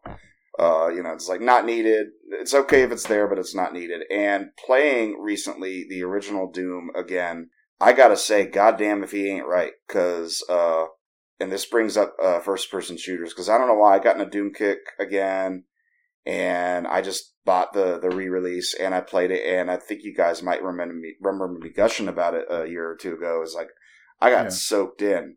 I I only ever played the for shareware version as a kid, and but Yeah. playing it the whole thing now, I just got there's a level of progression in it. The level design is masterful. And that was the whole point of them building the game is that you know they have t- you know different people that design the levels, and that was the main focus of designing these you know very intricate levels. And unlike Doom 2016, you know it is it is a key hunt game, but and there's no fucking story. I mean, Doom 2016 jokingly has no story too, except it does, you know, and Doom Eternal does. But like literally, your only story here is a thing in the manual and then a little splash screen when you beat like a chapter. Doom, old school Doom, is anyone that downplays its ranking as far as a great video game and says, "Oh, you just like it because it's old." They don't know what the fuck they're talking about. It is one of the most perfect games ever. Uh, but I don't like first person shooters that much because I was actually hesitant about picking it back up. I was like, "Ah, I'm not really big on first person shooters. As a kid, of course, I played Goldeneye, and everyone loves Goldeneye, and I can't wait till that's re released because I don't own it. Uh, I played Duke Nukem. I played a little bit of Wolfenstein. I never played Quake as a kid. I'm playing it a little bit now since it's also re released. But I'm not really big on the first person shooter genre. Uh, but the Doom 20. Oh, no, what were we going to say? I was gonna, I wanted to talk, uh, go back about The story? you know, story is not important in video games. I, I mean, I obviously like when you talk about video games, like gameplay is number one. You got to get gameplay. Number one. right? Absolutely. It has to be fun to play. That's why SMT is so good because it has amazing gameplay. A lot of SMT fans said the story sucks compared to like four. And you know, to me, it's just like I'm- it's there. It, it motivates you forward. But go ahead. But I feel like in the past like 15, 20 years, like the genre, the video games as a whole has like pushed, you know, story a lot and it's gotten really good in the last like 10, 15 years or so. As uh, as much as everybody, you know, talks about Halo being, you know, the one of the biggest shooters of all time and, you know, multiplayer and this and this and that, it actually has a pretty compelling story. Hmm.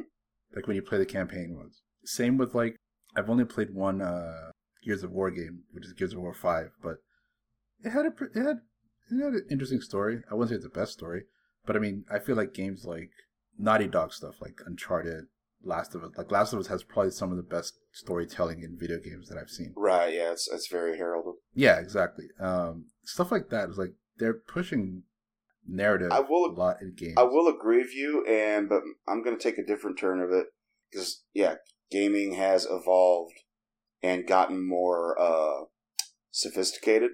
And, and like two examples of storytelling in gaming that, in my opinion, are great examples is a game I'm trying to get you to play, but I think you're you're, you're more inclined towards Ocarina is Majora's Mask.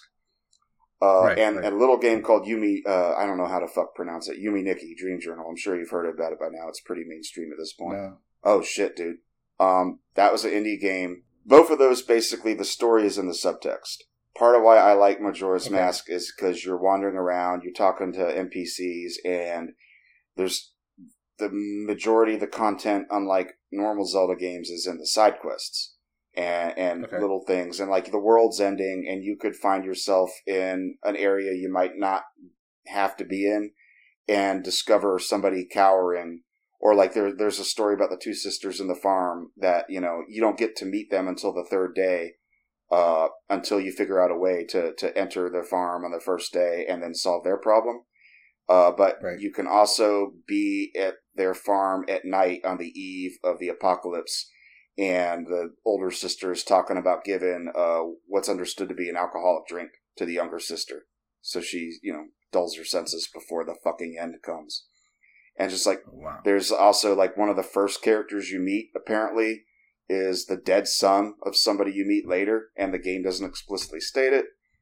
Uh, it's just like shit like that. Like it doesn't tell you the story, but the story unfolds by you playing the game and exploring. And, and Yume Nikki is fucking addicting game. When I played it, it's basically uh, you play this shut-in girl Hikikomori, and you go to bed, and it's not explicit you wake up in your apartment, but it quickly is a dream world, and it's a very nonsensical. Outside of Nightmare on Elm Street, it's the only type of media that's to me accurately depicted what dreams are like. Uh, It's Mm. not a very good game. Uh, it's very confusing. There is a there is a logical placement to the map. Like you could draw out the map, and people have, but without looking at a map, it doesn't make fucking. You're just going from one area to the other. But there's subtext in there that hints towards something traumatic that might have happened in this character's life that's got people to debate about all sorts of things, like what happened to her. There's like violent imagery, Mhm. sexual imagery, and I won't spoil the ending. It, it, there, there are goals. You eventually collect a bunch of items, and if you do, you can go to an area and get the quote unquote ending, but the ending ain't nice. Uh, and it, it kind of makes people ask more questions. So those two games, I spoke a little demeaningly just, you know, a few minutes ago about stories and video games, but that, those two are to me examples of how you do storytelling in a game. It's by making, not by making me sit through a fucking hour long cutscene or a cutscene. That's, that's, that's low effort. Make, tell the story through the game. And I think if you can, if you can, then that is the height of how storytelling be, can be done in games. That's what a, a story based game should be like. Because I'm playing a game. I I'm not get that. watching a I- movie. I'm not reading a book. I get that, know? but I, I, as someone who at one point wanted to be wanted to get into animation in video games, I've always been fascinated with cutscenes in games, especially, especially the ones that they do now, where they're like in in engine. yeah, that's kind of cool in, in Engine.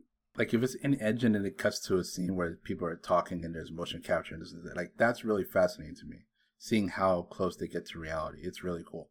Um, but I definitely do see like game like storytelling through video through gaming is re- is really cool too. Like that's why I think Jay would probably like Bloodborne because I don't know if there's really that many cutscenes in that game. You kind of just go through and learn about the world through the environment and through like notes and stuff that people leave behind. You kind of just learn. You just you learn about the story with exploration. It's kind of like Resident Evil or, or Metroid Prime. it's yeah, um um Yeah, yeah, it's yeah. weird but like I I- like i kind of mirror what you guys actually kind of say like i've always had the take on video games in general to where like when you're making a video game the gameplay of your game should always be the focus of anything before story like gameplay before anything else. Like no one is really asking the question what is the story of monopoly? What is the story of Chutes, of Chutes and ladders? What is the story of poker? I mean like no one no one really cares about the story behind this stuff about what you're trying to achieve. The like story the is thing I'm is though taking your money, like you, story is yeah, capitalism. like, Yeah, I was like, gonna like, like- but yeah, but still, like, capitalism, like, story. capitalism is a broad subject, at least of monopoly. But like, if like the story of Settlers of Catan or even like poker, no one cares about that. They all they care about is that they get to play the game, and then when they play the game, they get to make up their own story. This is actually why I love fighting games as much as I do, because most fighting games, just to kind of preface it, really have a crappy ass story. It's usually a simple revenge arc story, or a hero's journey, or a wanderer, or a ronin, you know, like you know, journey of some type, and it's just two people you know like throwing fists like that's all they're doing. But the chess match or the paper rock scissor aspect of it is what i like because the decisions that you make you know in that fleeting moment determine whether you win or lose and that is exciting because you're investing your time in a decision uh, and you're hoping for the best outcome and that may or may not actually pan out rpgs is kind of the same way if they're turn based you're making a decision to attack to heal to cast a spell to summon something whatever it may be and then you get to find out if this is good or if this is bad. But, you know, the actual story about why you're fighting X thing or doing X quest may not even matter too much. You don't care.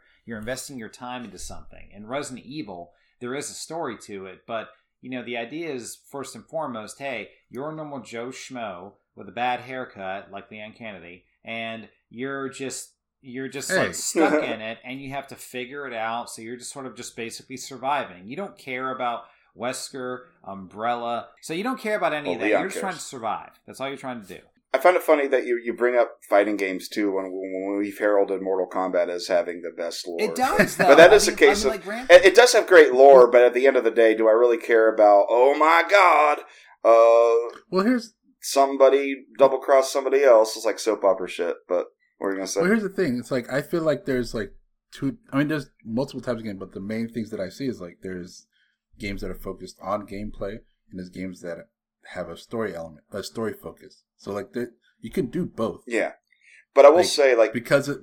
Hmm? Go, uh, okay, to, to, to highlight too, uh, another point I want to bring up is like what I look for in games with with adventure games and Resident Evil and Zelda being my favorite genre and and franchises. I still am going for the gameplay because, like Zelda, Zelda's Yeah. not the story in Zelda ain't fucking special, dude. And you know, there are people that obsess about the lore and have the Hyrule story, like me. But um, but you know, Nintendo doesn't care as much about the story as the fans do. It's just a fucking Right. framework of medieval fantasy, and a story has evolved over you know the 20, 30 years that the franchise has existed. But you know what? I mean, there are some great moments in Ocarina, and I'm so sorry uh, I spoiled the sheep thing for you before you ever played it. I, I honestly do feel bad about that. Um, but you know what? When I played the game, that was a surprise. I don't know if I was suspecting it or not. I was like, oh shit, oh wow. I won't say it here because I'll bleep it out, but I'm pretty sure everyone fucking knows who Sheik is. Um, I think I was the last person. you're probably the last person in the world. Like that's why I, Yeah. I didn't think saying it because that's like trying to hide Darth Vader being Luke's. Everyone knows that. People who were born after I found that out. Yeah, I mean, yeah, before there are I- people that didn't grow up with Yeah. Star Wars now, so maybe it'll be a surprise, but it's so ingrained into our culture. It's like, you know, the, the Yeah. it's a Mandela effect thing now too. The Luke, I am your father. If you heard about that, Yeah, I don't yeah. want to go too far off left field, but anyway, okay. So I had moments like, oh shit, she. But largely, when I'm playing even Ocarina, the biggest draw for me is just exploring the world and sometimes making up my own head headcanon as I go. Uh, Jay, that's Right. why you might like uh, Etrian Odyssey because it is an RPG. It is a full dedicated turn-based. You know, there's strategy in it. As the games evolve, they did add more of a story, but largely the characters are blank slate. You're encouraged to add your own head headcanon and stuff, and they leave stuff like voices and everything else out, um, except for the last two games. They kind of started to to make it more like uh, beginner friendly. But point is, like, there's a story in Zelda, but to me, it's less important than just fucking exploring, which is why Breath of the Wild is so great. Yeah. Even the story that's there, to me, it's like it's not a groundbreaking tale. It's just literally there to at least emotionally propel me through the story. Uh, and like, yeah, the only times that I felt like gaming has approached pure storytelling and art, and there's lots of games I haven't played, so I'll put my foot in my mouth, but are Majora's Mask and, and Yume Nikki, and that's because I feel video gaming, video game stories should be experienced as you play it. If you're if you're just doing a cutscene or doing a, a journal to read, then that's low effort. However, like because cutscenes used to be, it was a reward. Oh, here's a cool cutscene at the beginning of the game to get you jazzed, or oh, I beat this level. Here's a cool cutscene. But now Right. they're for really big story based games. They're essential and they're also long. And for me, I get fucking frustrated when I'm not pressing buttons. You know, I've never had that. I have. But I also kind of grew up on Metal Gear Solid games, which are known for that. Yeah, yeah. So I just kind of get sucked in. I'm like, I'm just into it. Like I don't know. It's it's. I've never understood the complaint of like. Really? Yeah, when they get when they get like two and a half, like Didn't Kojima fucking end a game with like an hour and a half long end credits, like or, or fucking that's excessive. sequence? Yeah, I yeah, I, that's excessive. But games that like, I always go back to Uncharted. Uncharted has a lot of cutscenes, but they're not that long of a cutscene. If they're not that long, I'm I can forgive it. Yeah, like at the most, at the most, they'd probably be ten minutes. it's like I did watch the beginning of uh, the Bayonetta two opening. Yeah, It's cool, but uh, you can edit this out. Uh, but Bayonetta also shows up naked in there, which is incredibly surprising for a fucking Nintendo game. Um, yeah, yeah. yeah. But uh, it's got to be 20 minutes long. I'm probably exaggerating, but I just felt like, okay, if I were playing this game, I'd be like, okay, I want to fucking start the game. Well, I've always thought it being like kind of a breather, especially when it's games like Devil May Cry. Well, if it's the or- beginning of the game, though, it's like, I want to get started. Oh yeah. Well, yeah, I get that, but I'm saying like in the game, like you get through an intense battle or whatever, and then you get to a cutscene. It's like, okay, cool, I can take a breather, take in the story. I get that. back into the And I love that in Resident Evil, where it's like, I just got through a bad area, and all right, now Leon's to talk to Ada, and they're to, you know, plan Yeah, something. that's the kind that I like. and they're usually quick. Or sometimes they do serve not just the story; they do influence the gameplay. Like Resident Evil One, in both the original and the remake, when you leave the guardhouse and you come back to the mansion, the second you start to open the door, it plays a cutscene of the hunter from its POV leaping from wherever it was hiding and running to exactly your spot, and that is perfect because that makes you go, "Oh, fuck!" And Yeah, that, that's great. That is how FMV should be. right. So yeah, switching the gears a bit. Um, we've talked about a lot of games, and we had a lot of cool discussions about it. Um, But what about like movies and TV shows? Like, what are we watching lately? What have we finished? What we are looking forward to? So, uh, so I uh, one thing I do every single Tuesday, just because my local theater does half off all movies every single Tuesday. So every Tuesday I go and I watch a movie of some type, even if I have, even if I know no, uh, nothing about it.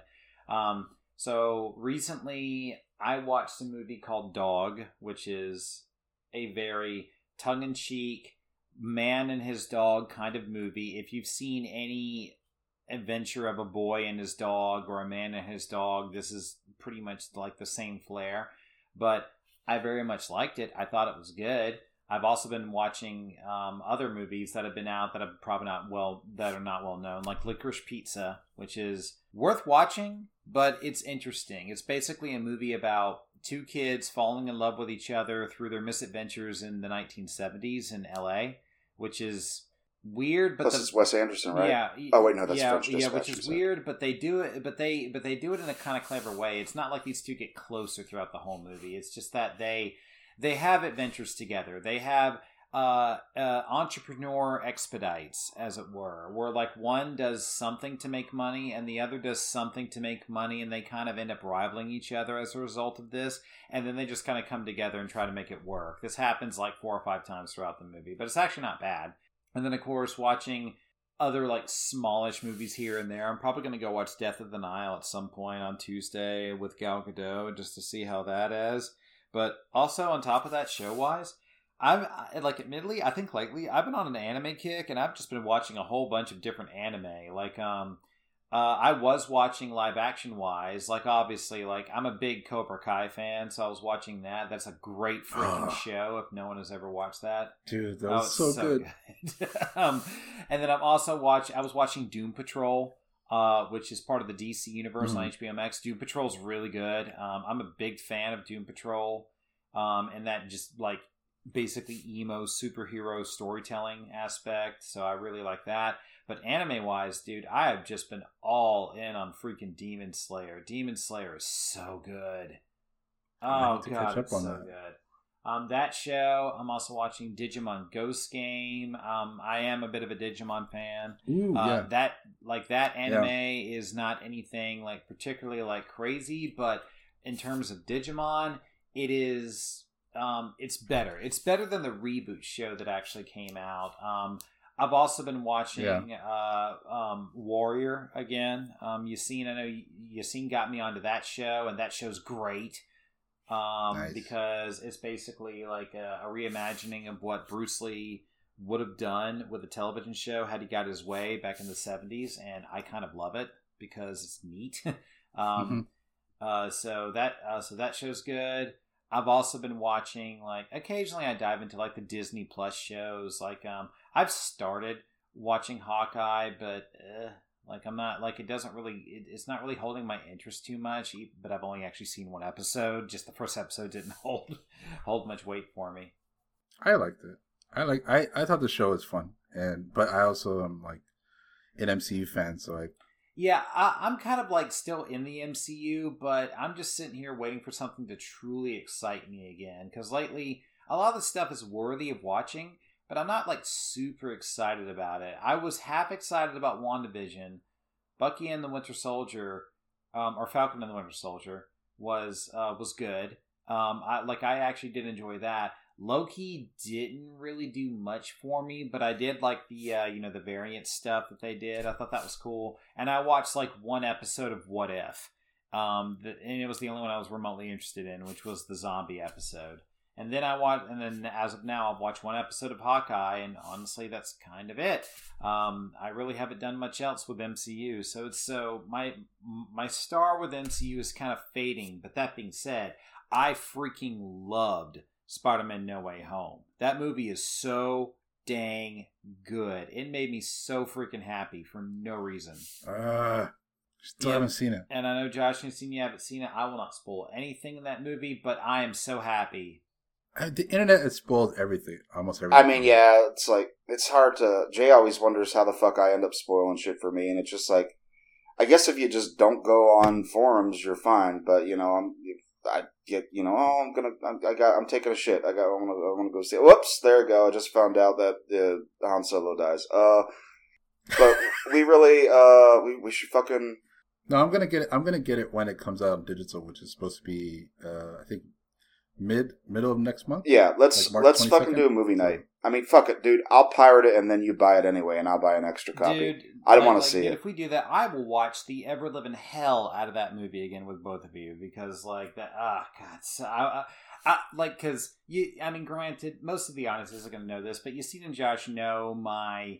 I guess picky gripes with MCU Spider-Man that I've had. We've had like you've seen that, Yep. especially have had Yep. arguments over. had long discussions about that where I usually just stop tuning it out and it just and guess really what? seems And, like, and guess what? Spider-Man No Way Home fixes everything. I'm a happy man. I have no gripes. I have no complaints. Like I walk away and I'm like, I can't wait to see it, but it's just it's so much of the movie has been like well, a lot of the main stuff has been shown. Did you me, know not that everything, but, that uh f- fucking Tobey Maguire is back? LOL. right? I mean, lol. I mean, that's all I know. I haven't looked up anything past that. It's like, of course, everyone's back. So you know, Yeah, everybody's back, but it's like it's frustrating when like the actors spoil it for you like the weekend after. It's like everybody knew They expect but you're gonna see it how opening it's day. happen. Yeah, yeah, I still want to see it. It's just the fact that it's been so long since it came out. Now yeah. it feels like it anyway. Well, hopefully that means people are stopping talking about it and they're moving on to the next new thing. Nope, because they posted a that you know Spider-Man meme when they're all pointing at each other. Yeah, but that wasn't a spoiler. I know, but it's like freaking. You knew they were all Just three going to be in it, and that that just was a cute Yeah, meme. Uh, that that was perfect to see. I get it, but then they're show, but then they're like posting you know clips of like you know behind the scenes and like showing certain scenes. Like, oh, come on, just don't. I want to see the movie. Yeah, kind of like how I finally saw the clip uh, Ghostbusters, which I was only mildly curious about seeing. To see that they they they put uh, the ghost of Norman Reedus in it. No, no, fuck Norman Reedus. What the fuck, Harold Ramis, They did. dude? You didn't see that? Yeah, spoilers. Yeah, uh, No. it's. I mean, I don't really. I don't. I'm not really a big. I'm not super attached to the Ghostbusters, but I got nostalgia. Uh, I didn't think they would do that. I thought they would be like respectful. if, if something they wouldn't show. Yeah. he they're okay like as far as tributing uh dead actors fast and furious sets the bar as far as classy make you fucking Yeah. cry ways to do it right And also, every time they've mentioned him, they only mention him. They never show him. right and the, the way they ended fucking uh nine with just this car pulling up cut to black damn Oh, that gives me I- yeah right Yeah. obviously the Ghostbusters wasn't as respectful as that, but they still. I had coworkers who saw it and said, "You're eh, not going to be a dry fucking eye in the house, man. Go see It, it." it- like it is. I, I, I saw Ghostbusters Afterlife, and yeah, like their tribute to Harold Ramis was really, really well His character's granddaughter or something is one of the main characters, and he and they don't have his ghost speak, so that's where it's still it's not tacky. It, they keep it within a line, but he comes out to guide her hand, and then he steps up next to the other guys, and they do a double take. It's like, whoa, you're here. Really. But still, it's kind of cringe. It's kind of, it's kind of, no offense, Marvel movie cringe to me. It's the moment you're supposed to clap yeah. at. And Josh is not wrong, but that doesn't mean it wasn't like authentic with love for the actual human being. And Yeah, and like and it is there the only thing about it that and this is just my own take on it like uh, ghostbusters afterlife in my opinion is a good movie but it's so married like so married to the original movie it feels more like you know the side quest that we didn't resolve you know as opposed to its own movie Plus, rolling out these actors that that looked really old as fuck, and they're still wearing their Yeah. original uniform. It's and cringe then, like and fuck. they like and they all get together they all fire they all fire their proton blasters they all say their old classic lines they always you know it, it it's cool but it is very like fan nostalgic wanky and it's so much so it's that so tiresome at this point. it's so much so that it sort of separates itself from what its own movie it's trying to be because the actual ghostbusters afterlife characters that are not the original cast is actually good like they've actually got some good people in there doing some good things it's just that they've married the story so close to the original movie that the movie itself comes off more as a side quest afterlife sequel to the original movie rather than a opening for its own thing. And that's my Mm. that's really my only problem with it. But Harold Ramis as a tribute was done extremely well, and the, and and honestly, I I don't even have that much attachment to Ghostbusters. I teared up. I teared up at that because I could feel the love for this particular human being in this movie. Oh, I think you're just easy. Well, here's the thing. It's like, it's not like I want to, you know, be like, oh, poor studio or poor whatever. But it's like they kind of can't win because they had the 2016 Ghostbusters movie.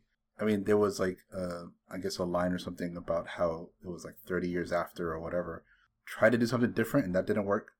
So then they have to go back to the originals and make something that's married to that. And then people will still complain about that. So it's like, what do they do? It's kind of like with the Star Wars thing. Yeah. If you do something the same, they complain. If you do something different, they complain why it's not the same. I, Then you I do got I the got a same again, solution. and then people complain. How about just What? not make any more Ghostbusters or Star Wars movies? Yeah, that's that's that. is- yeah, no, make the next For sure. Ghostbusters. Make yeah, do something new. yeah, but sure. but then again, that's a hard road because look at Pacific Rim, amazing movie. Has uh, Yeah, it has I'm sorry, yeah. Hey, at least it, it, it must have got enough influence to make a sequel, but now we're never getting any Pacific Rim. Well, you got you Yeah, got but we're getting a bunch of we're getting like anime. yeah, that's right. Yeah, sure, you got your animated show, but it's like Yeah. man, we could have got a Pacific Rim two Del Toro, but it's like the the, the problem with that movie is that they they market. I thought the trailer was effective enough, but the reason people didn't come out for it is because reportedly they didn't know what it was, and it's like, well, what the fuck? It's giant robots. Go, go see it. yeah, exactly. Um, Josh, what do you what do you? Ah, yeah. or Trey, Did, did Jay say everything he needed? Do, do we all get our turn? I got I my didn't- turn. I like I've said my piece. okay, I haven't. You, well, you want to go or Yeah, I can go. yeah, real go, yeah, go ahead and go. I'll let you go. I cut in enough as it is sometimes. um, as far as like Disney Plus stuff, I watched the Book of Boba Fett, All right, yeah. which a lot of people didn't like. It's weird, man. I I enjoyed it because people don't like the first handful of episodes because they're slow and but it's, it's telling the story of you know Boba Fett after the Sarlacc pit. Which I'm, I'm sorry. It's giving him I'm just I'm Huh? just gonna cut in. That's fucking stupid. He died, man. He died. just accept it. He he died. didn't he He, didn't died in the Sarlacc pit. which Oh. yeah, you can say like, oh, that's just the milking or whatever. Yeah. But which yeah, I've never cared about Boba Fett, but disregarding that, they give they give him they give him like a journey of you know seeing him go from being like a bounty hunter to being someone who is loyal to his tribe, kind of a thing. And it's a, I thought it's like a cool way to humanize a character that wasn't that was basically just a mask and a suit. And that's stuff they kind of developed in The Mandalorian, right? Which I have not seen, but you kind of told me about. well, the Mandalorian is a different character. I know that, but they developed the idea of the tribe, right? Yeah, but this is a different thing. But yeah, Okay. I mean, I know jack weird. shit about like expanded universe, any of that. but shit. the way that I see it now, as far as like how the you know Star Wars fans have reacted, the Mandalorian is what people wanted Boba Fett to be, huh?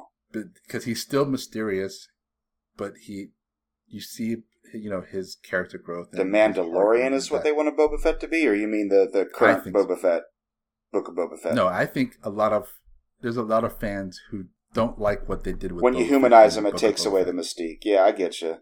I get. I, But I they also feel like it's done. It's not the best show. It's definitely a slow paced show. There's a lot of flashbacks and stuff, and you kind of want to you want them to be in the present a lot, but they could do a lot of backs, back flashbacks to you know show his character growth or whatever, which I thought was cool because I never cared about Boba Fett, but I feel like a lot of people wanted to wanted Boba Fett to be what the Mandalorian is now. It's like he's still mysterious, but he's got a cool story and character, and everybody is waiting for season three of Mandalorian because he's so cool. I think that's what people wanted Boba Fett to be. So I think now the Mandalorian is the new Boba Fett, but better done. Interesting. You know, I, I might get around to watching these at some point. I'd say watch Mandalorian Hmm. because Mandalorian it's it's a pretty fun show I think. But yeah, I watched that. Peacemaker is another show that I watched on Disney uh, on um, HBO Max, and holy crap! I don't know if you watched it, Jay. Not yet, but I hear it's good. It's so good, man. And John Cena, man, that dude is an actor. He can act. I will ask how do, how do they make a Peacemaker show with him as the main character when we know how crooked a character he is in Suicide Squad? Do they make it They work? justify it, dude. they do. They make it work. Okay, You see where he came from, why he is the way he is, and how he wants to change. interesting. But we know he's going to die great. eventually. No, what do you mean? Didn't he die in Suicide Squad? No, in end credit scenes, you see him in the hospital, Oh, I don't remember, man. That's been a long time. and I it picks up right there. Okay. Oh, oh! I thought it's not a prequel. I thought No, I thought Peacemaker is John Cena, not the other guy. what I know John Cena is Peacemaker, but I thought he died in, in Suicide Squad. He didn't. I don't remember, dude. No, he didn't die. Okay. He got shot up, but he didn't die. Oh, At the end, the the, the post credit is him like laying in the hospital bed. oh, I don't remember. Did we even watch the post credits? yeah, can't we did. I just assumed that since he turned out to be a bad guy in Suicide Squad, that this had to have been a prequel. But okay, apparently it's not. Nope. Interesting. Nope, it's right after. Wow. Okay. And he's and he's dealing with he's like dealing with the mental anguish of like killing um Rick Flag. Who's Rick Flag? you can tell I fucking remember. I liked Suicide Squad, but you can tell I fucking remembered a lot of it. But I mean, in Suicide Squad, he basically portrays the suicide. Right? Yeah, yeah, yeah. Yeah, And the he other dude. kills uh, They had that the big leader to get the thing or whatever. He did the fucking X-ray in his heart.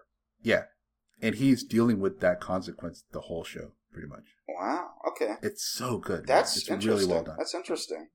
and all the people in like, some of the people that were you know in the office with uh, Amanda Waller, Uh huh. They return. they're the supporting cast in Peacemaker, and you fall in love with them. It's great. Oh, interesting. It's a really good show. Um, so I watched that. The new show that I watched that I'm watching now is Bel Air. Oh yeah, I heard some criticism on that. What do you think of it? I- It's a good show, dude. Really? It's really well done. Yeah, I think it's great. Huh. I've, it's it's only five episodes in, but it's not. I mean, they're not making it to be a comedy like like the- Obviously, like the original yeah. was. But it feels real. You know how like in the in the in the in the intro, it's like you know they have the whole thing about how he you know gets into a fight and mom got scared and he moved to and- uncle uh, auntie Moving uncle and your auntie and Uncle. Bel Yeah, they expand that to show how messed up. I heard about that. He actually kills somebody or gets involved No, in a shooting or something like that. Like it's it's like hard. It's like real shit, not fun. Yeah, it's real. Yeah, it's a it's a real thing, and then you he gets to Bel Air, and he has to deal with the culture shock and all that stuff. It's like it's really good, and the guy who's playing Will is really good. Like he is, like he is a perfect casting. Is he is he uh, well known or is it kind of like a, a new a new person, new actor? I don't know if he's. I've never heard of him, but he's a young actor, Okay. and I think it's a similar thing with like you know, like Will Smith. Like he was he was known for his music, but he wasn't an actor before he did Right. Yeah. Fresh Prince. But yeah, he's really well. Like everybody in the cast is really, really good. That's interesting. I, I like, I've only heard about one half of people being like cynical, being like, "Come on, you're going to take a, a, a comedic show and make it dark and serial." And then I've heard other people that were for it, but then they said it really it, it fell short, and they they weren't sure it was doing what it was supposed to. But and that's all I heard about it. I haven't followed it much. The thing is, like, I've only like I, I don't know what it's like tomato meter would be if shows got rated on Rotten Tomatoes. I don't know. Like the thing is that this came about because of concept trailer put on YouTube Mm. like years ago. Someone made a concept trailer of like you know a like a realistic reboot of Bel Air. Will Smith himself saw it. Yeah, he put money behind it, right? He put money behind it. So now, like, I think a lot of people reacted that way with the initial, like, the, the, the first trailer for this show. Maybe like, ah, I don't know, but like, I watched the trailer. I was like, okay, that seems interesting, but I didn't hear about it until my friend told me about it. He was watching it. He's like, I can't stop watching it. So then I started watching it, and I'm just like, yeah, this is really good. Good. We're getting a list of shows here. I'm gonna have to check out. Yeah.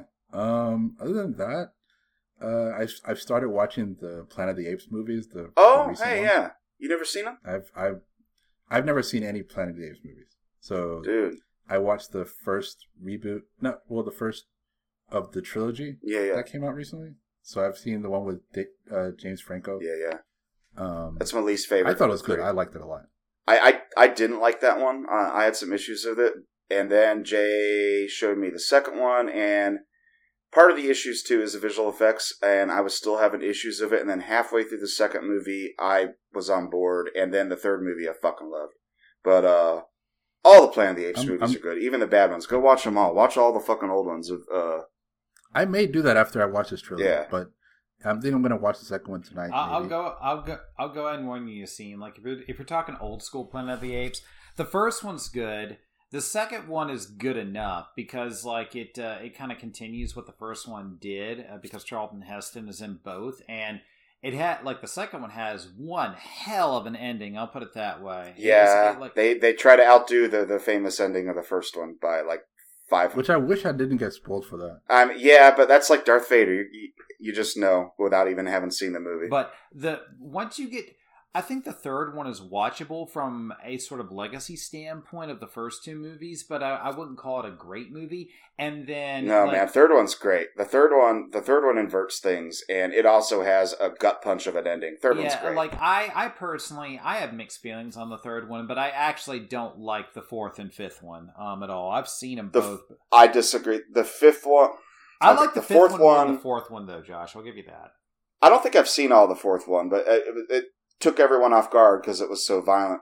And the fifth one is a comfy little adventure of what the world is like now after the Planet of the Apes, and it has a little morality tale in it, and it's perfectly serviceable, and it has a really great uplifting ending. I love. I do one thing I do like about the Planet of the Apes movies, though at least the old school one, is that I do like the narrative of how their story works from movie one to movie five. Because once you watch like everything from movie one all the way up to movie five, you see you know all the ties that have been tied together that go back all the way up to the first movie when you watch the fifth movie. And in a lot of ways it's pretty cool. Um i did i did Yeah, like the of trilogy is kind of doing the same thing, or I should say, the trilogy is tying up things to match the old movies too, which I almost wish. but I do actually think that like the newer trilogy, like like basically Planet of the Apes, Battle, and War, um, all three of those movies are just like really really good. Like basically they're like they're all professionally done.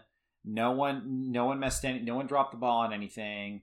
Um, Andy Serkis is just giving it his all for all three of these movies, and it's just good, man. Like all three mo- all three of those movies are good. In fact, I would even go as far as to say that the Planet of the Apes trilogy that came out within the last like probably 10 years or so is up there with a a perfect a perfect trilogy status where like the first movie sets something up the third movie i'm sorry the second movie do, basically takes the first movie and does it bigger badder and better and then the third movie is just basically way more focused on story and ties everything up well it's very much akin to the Gamera trilogy of the 90s I was about to compare it to Gamera. It's very much the it- same, yeah.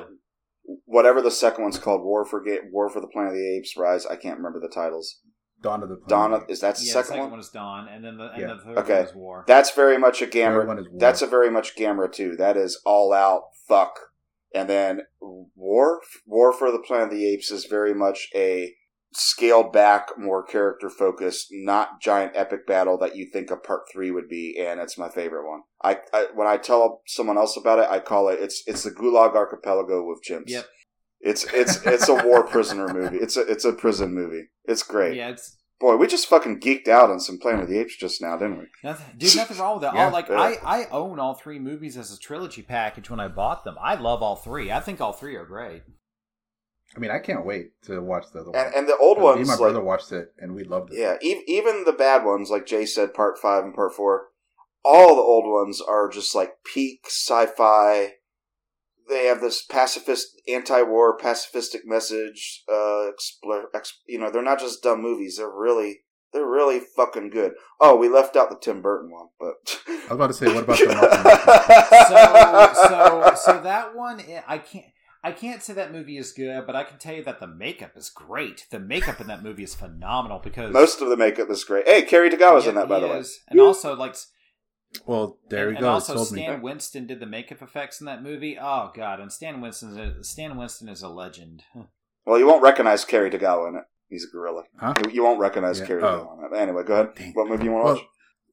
no, I was gonna say the reason why one of the reasons why I want to watch the originals is because for years you've talked, you've said the name Charlton what Char- Charlton Heston. Charles Charlton Heston, Why, uh, for years? Are you talking about when I talked about my old boss because he reminded me of Charlton Yeah. Heston? Yeah. but I never knew what you were talking about. You didn't I don't know who that is. Oh, yeah. That's that's what made him I just- famous. that and uh, Okay. Ben Hur, and then being the head of the NRA forever.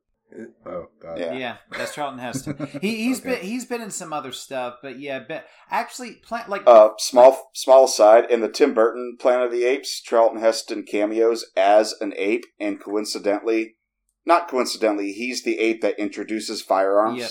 to the other it's apes. true. Wow. and he dies. Charlie- He dies saying like he mimics the same line he said in the old movie. I, I can't remember now, but yeah, it was pretty funny. I, I heard that he's also in the first uh Rise of the Planet of the Apes in like a TV commercial playing in the background or something. I think he was dead by then, but I could be wrong. No, I'm saying like there's an old like Archival footage, footage, of him, Probably, yeah. Yeah. I, I wouldn't doubt it. something like that. But yeah, other than that, I had the last thing I'll say really quick is that I had a uh I watched all the old TMNT movies Oh wow, just randomly out of a whim on a like on a whim. Um, 'cause I haven't watched them in like twenty some years, and I don't think I ever watched the third one. So I just went and watched all three. is that the one where they The go back in time? Trash. Yeah, it's trash. But then I and I also watched the 2007 animated one, which is really good. 2007 animated one is I, I have like I have my issues with that, but I will say I sometimes will watch that that amazing freaking fight between Leo and Raph in that movie. Oh god, it's Oh, so yeah. good. Yeah, That entire fight is good. really well done. It's just it, the only thing that sucks about TMNT 2007 is that the entire movie really feels like basically a whole bunch of cutscenes from a video game added together, which makes sense because the director of that movie directed video game cutscenes before he did that movie. um, yeah, like, Yeah. it- like TMNT 2007, I can't say it's a good movie, but it's got a lot of good ideas, but it doesn't really have good execution, in my opinion. it hasn't aged well as far as an animated movie, but I still it's still, like it's still not bad. Uh, I would say I would say I love the original uh Ninja Turtles movie and the second one as well. Like even though they're like very bare boned and they barely use their weapons at all, but I just have so much fun. And my favorite scene, which I think a lot of people love, that I love any of those two movies, is the opening of Ninja Oh, yeah. two. Yeah, that yeah, that's a fun remember, opening, man. admittedly. where they when they're fighting the robbers in Mhm. the mall. Uh, Keno shows up, and then the turtles show up, and they just start goofing off, and it's just I love it. It's that's what T- that's what Ninja Turtles are to me. So I'm like, cool. Nice. So I had fun watching those, but that was just a random like, yeah, I'm just gonna kind of I just kind of feel like watching the Ninja Turtles movies for whatever Have reason. have anyone, or, or I guess you've seen since you're the one talking about Ninja Turtles, seen the the the Michael Bay produced ones, the two back to back? I saw the first one. Was it any good? I don't know. You don't like, know. I was I was very I was very down on the movie going in because I was like, that's Michael Bay, and I I, don't like how the turtles. the look same way I they was look- down on Power Rangers when it was being produced, and then it ended up being the best fucking movie that year Yeah. Seen. But Well, the thing is that I got. uh I think I've told a story before, but like I took I, had, I took uh, some of my younger cousins to see it because they really wanted to see it, uh-huh. and I was like, oh god, I'm being dragged into this movie. And then we get into the movie, and 20 minutes in, a storm kicks in, and the power goes out Wow. in the theater. So we had to wait another 20 minutes for it to kick back on, and then they're like, they gave us a voucher or whatever. And they're like, oh, you can go back and watch it. So okay, fine. But they started over again, so we had to go through all the trailers again and all the, the 20 minutes that we On the same day? Yeah. And then by the time I got to the rest of it, I was like, oh, I'm tired. I want to go. so, so I haven't. I, I, one day I want to go back and watch those and see if they're actually good. 'Cause I've heard people say it's better than yeah, I because thought it would be. keep in mind it's not Michael Bay creatively. It's produced, but it's not Yeah, directed so it's like it could be, you know, Yeah. could be good. Could be good. Yeah, it's kinda So like when, uh, and I know the second one has Bebop and Rocksteady. I think. so. Me and my friend and her nephew went and saw Transformers, uh, the second one, the Revenge of the Revenge of the Fallen. That's the last Transformers movie I've seen. And uh, then we immediately snuck in and watched the beginning of Terminator, the fourth, Salvation? the fourth Terminator movie, the one with uh, Michael or uh, fucking Christian Bale. And Salvation. then we had to go to meet someone, so we walked out of it. I was actually getting into it. I was like, "Yeah, there's my boy Christian Bale," and I was, I was starting to get into it. And then we had to walk out. And year a year or two later, I rented it, and I was like, "Wow, why the fuck did I just waste two bucks?" and that's incidentally, that's the Uh. last Terminator movie I've seen too. yeah, that's the last one I've seen as well. But yeah, that's me. Uh. Josh, what about you? Um, It's funny. It's like I'm not really a big show watcher. Like I think that's a known fact about me because like I, I guess I Yeah. got to get obsessed about it because like uh, remember when we were watching Kamen Rider Gaim? Yeah. Uh, and like it's like we were all watching it separately. Uh, we just didn't have time to because we were just plowing through it. Uh, and remember I was having trouble keeping up. And Jared, Jared made a bet with me. If I finished Kamen Rider Gaim in time, he would watch Mortal Kombat 95. yeah. And I, Yeah. I think I fulfilled that bet. The reason I was having trouble watching uh, Gaim because I was enthralled with True Detective season one. Um, Right. And that's probably I think there's only been one or two shows that I've actually been like watched. Like I gotta sit down and watch it, and that's True Detective and Jay knows uh, working. Uh, that like probably one of the only fucking animes I watched. Uh, except not because I haven't watched season two, and I, there might even be a three. Uh, that and the the it's not my fault. I'm not popular or whatever. Uh, I forget what the Japanese shortening of that is. That was then again. I think it only had one Hmm. season. But outside that, anime is fucking trash. Um, should be ashamed to watch it.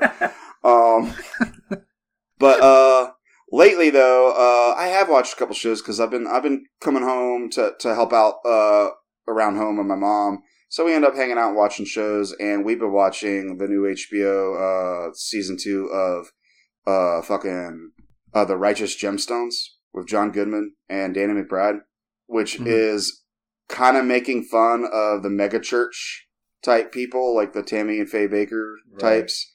Uh, very tongue in cheek, and I never seen a Danny McBride anything. The only thing I saw him in was in uh, Alien Covenant, which is a dog shit movie. Uh, but he was quite good in.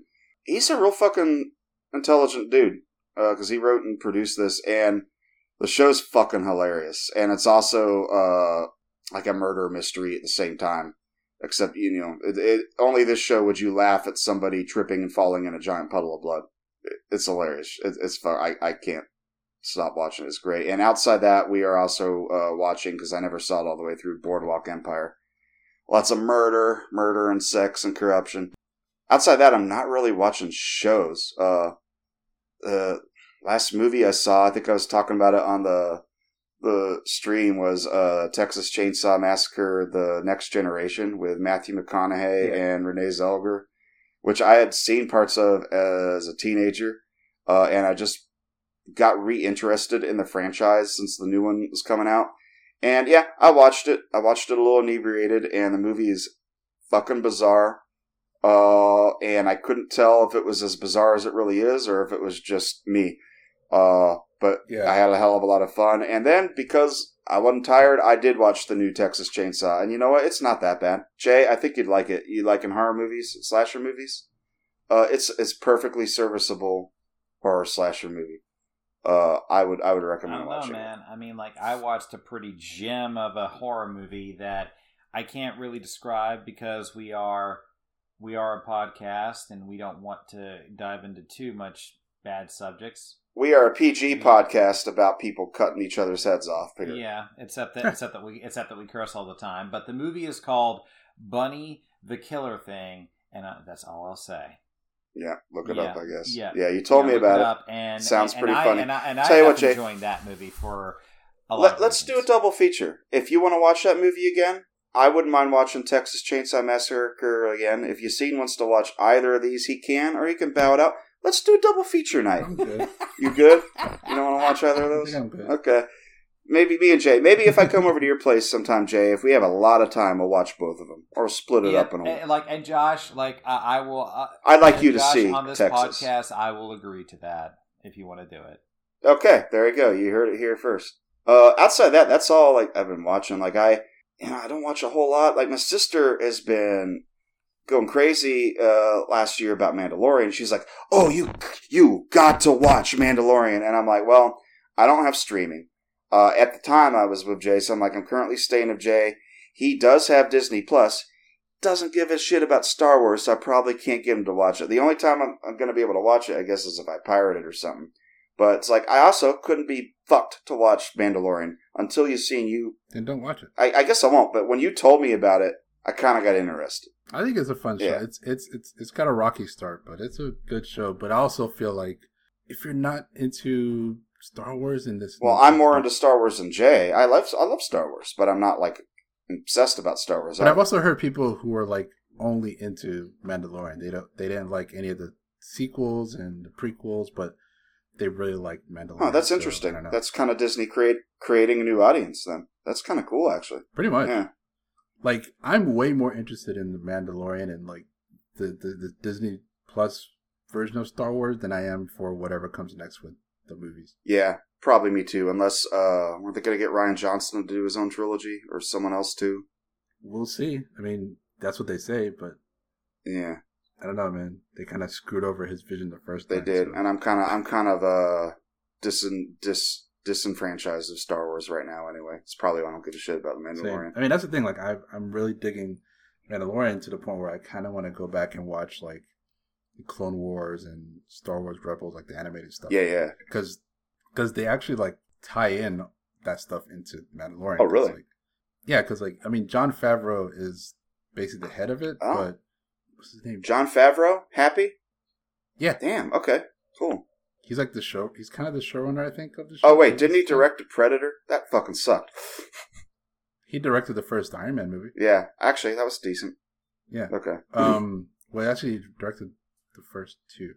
Um. But yeah, the other guy who like who's directed a lot of it is uh, Dan Filoni, I think is his name, and he was the showrunner for like Star Wars, the Clone Wars show and Rebels show, and he's done a lot with like the lore. So he put a lot of that into these Disney Plus shows, and apparently it's really good. So I kind of want to go back and watch this at some point Alright. but I wouldn't I wouldn't say you have to watch Mandalorian if you don't care about Star Wars. But if you have an interest in Star Wars, it could be worth a shot um, because it's also like it's not super tied to the Skywalker stuff. Right. Even though Luke shows up, right? He does show up, but most of the show is just him being a bounty hunter and trying to take care of this kid and know. Sounds fun. like Wolf. What was it? Wolf and Cub. yeah. Lone Wolf and Lone Cub. Wolf and Cub. Yeah. Kind of like that.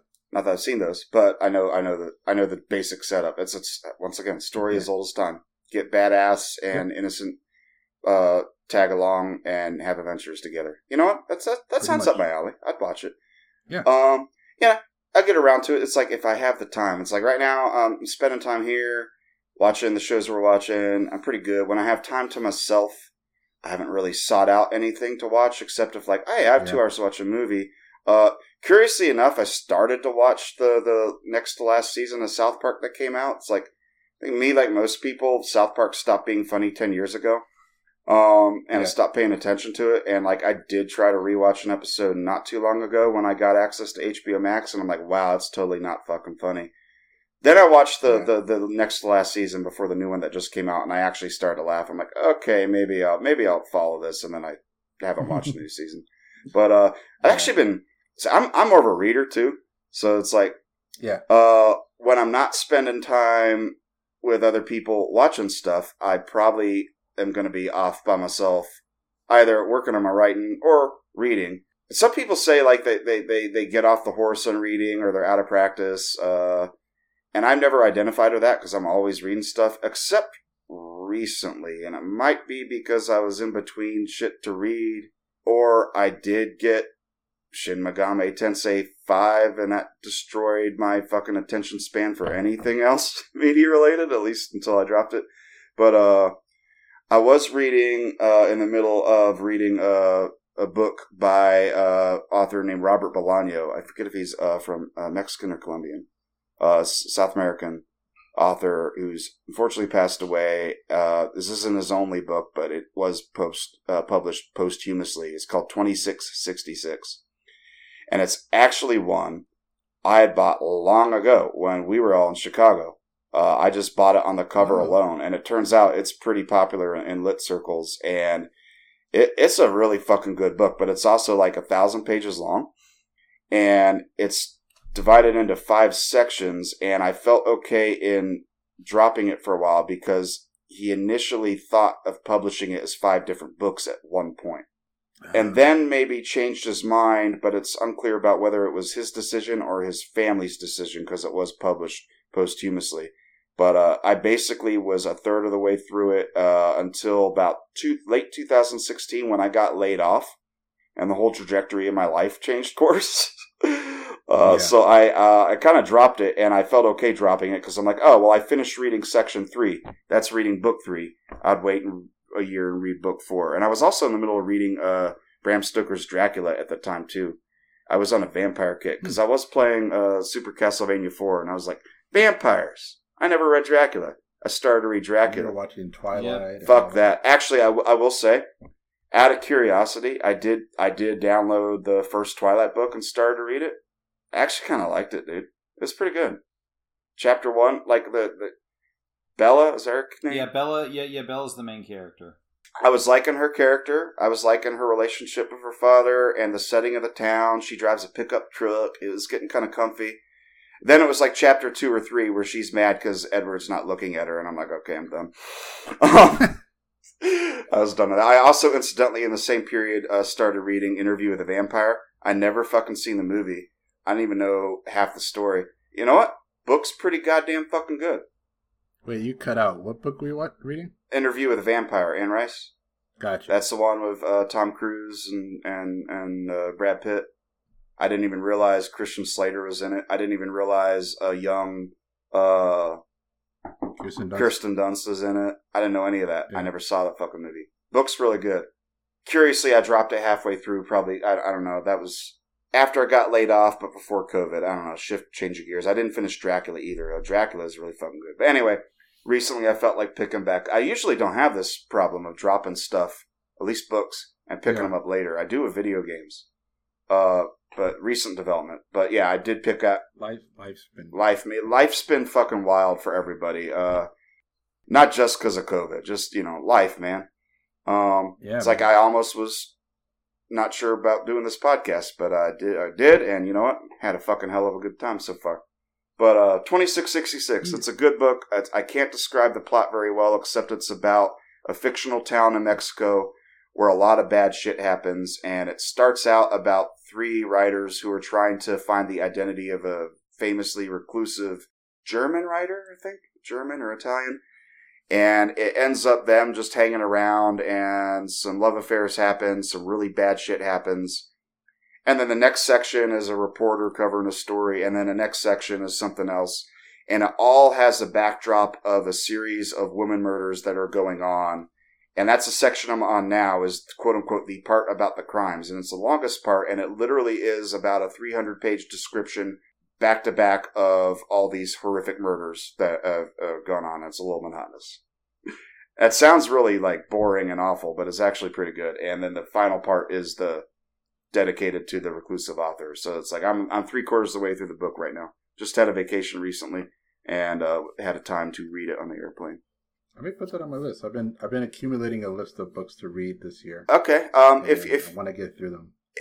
depending on stuff you're used to reading, I would say it might be a difficult book because it is unusual and it is once again long and it is unorthodox.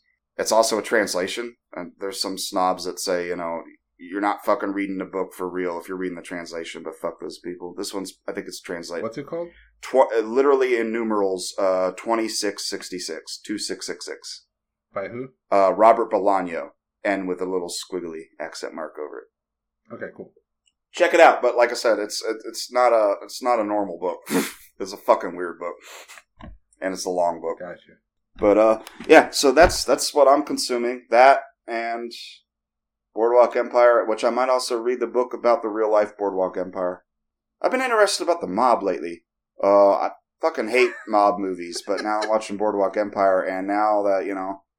I've been to a city that has a history of the mob in it, and I miss going to the mob museum. I'm kind of interested in the history of that city now, and Yeah. you know, I might read up. I might read that book at least. But uh, outside of uh, those two shows and the Texas Chainsaw, haven't had anything I watched recently except just rewatching old movies.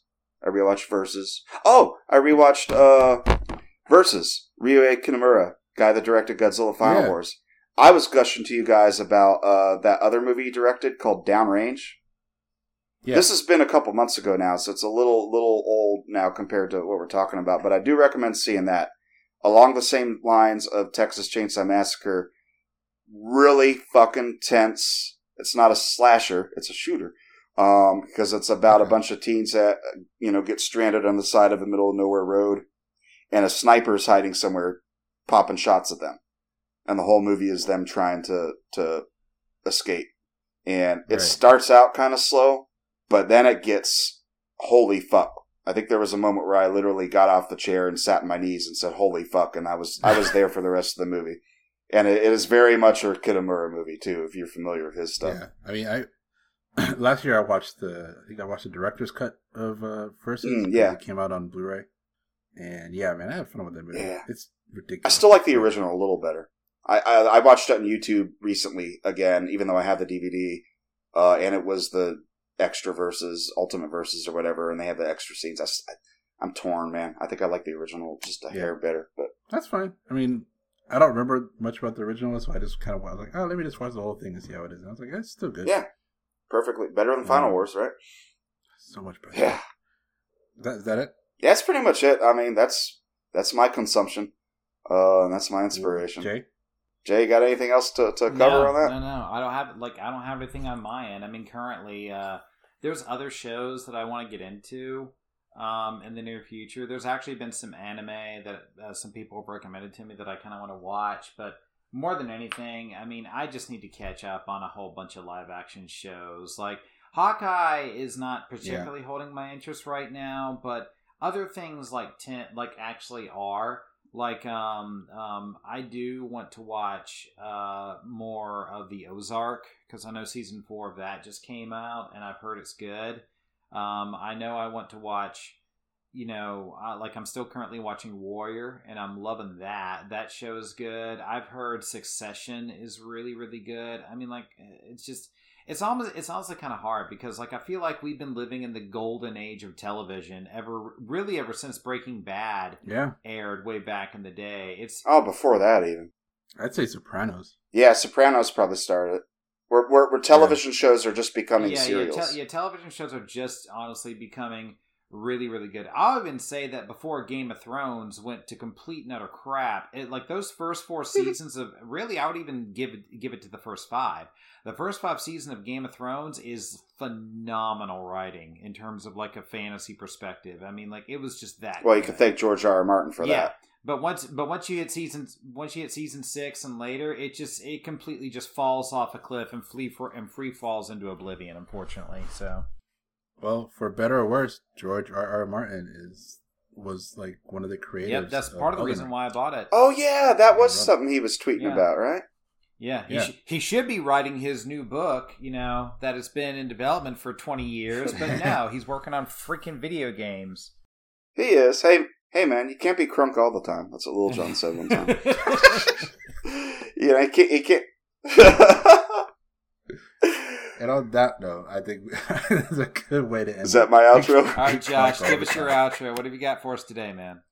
Uh, before we get to the outro, let's let's give us a Sure, sneak peek. sure. Oh yeah, yeah. It's like we did mention. Uh, we're not out of ideas. There's shit coming up. So yeah, Yassine? Go, go, give them a little taste. yeah. So, like we said, we're gonna advent, we're gonna at some point do a mythologies Sub Zero podcast where we talk about that game.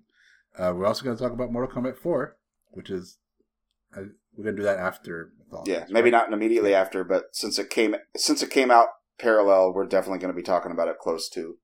Yeah. Um, we plan on doing, I believe the next one after this would be the art of Mortal Kombat. So we're going to delve into that topic. Yeah, we we, we shouted out Dan Dan Forden. Now we're going to be shouting out John Vogel, basically. Yep. Yep, yep, yep. And after that, we are going to, we will- at some point, we're going to talk about the Mortal Kombat 4 comics. Gonna tie in with Mortal Kombat 4. Yeah, yeah. Um, so yeah, we got, we got, we got some stuff down the pipe We got shit on our roster. Yeah. Yeah. And with that, Josh, take it away. Take it away, huh? Well, I would normally save a story for uh, what would seem traditionally our, our game focused episodes because I've told a story for our MK1 and our MK2 and three episodes. For lack of anything for this episode, though, uh, I did have a story that recently happened to me that I feel warrants telling. So, uh, and it's not a long one. It's not as long and drawn out as some of the other ones I told, but I'll just go into it. Okay. I, I I'd mentioned recently uh, I did go on vacation uh, not too long ago, actually with Jay here.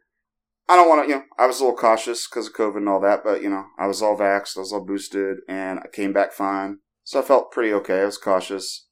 Uh, had a lot of fun. I'm not going to go into details about where and what we did, but let's just say I happened to be by uh, the uh, gold and silver pawn shop of uh, Mr. Pawn Stars guys. Uh, so that fucking narrows that fucking narrows down where we went. Uh, the reason I went there is because my mom has this old stopwatch, like an old fucking golden chain watch from her great grandfather, and she's like, "If you're gonna be near there, just go in and uh, get it appraised, see what they're gonna take it for." Because in the past, I've taken it to pawn shops here, but I don't trust people out here in the middle of fucking nowhere. They're probably lying. I'm like, okay, mom, sure. Hmm. Um, like I don't think I'm gonna make a hundred thousand dollars off it, but I'll just see. Just humor, you know, if it makes hundred dollars, sure, I'll take a hundred dollars for it. So I uh, went off on my own and I went over to there, uh, rode an Uber there, uh, because I was told you might not want to walk there, and ended up being like, it's not that bad of an area. I walked back from there uh, to where we were staying, but I walked walked in, and I'm at the fucking. I'm assuming it's the fucking gold and silver pawn shop from Pawn Stars. It doesn't look anything like it is in the TV show. I think they probably film it at a different location because this place is fucking. If you've never been in it, it's narrow.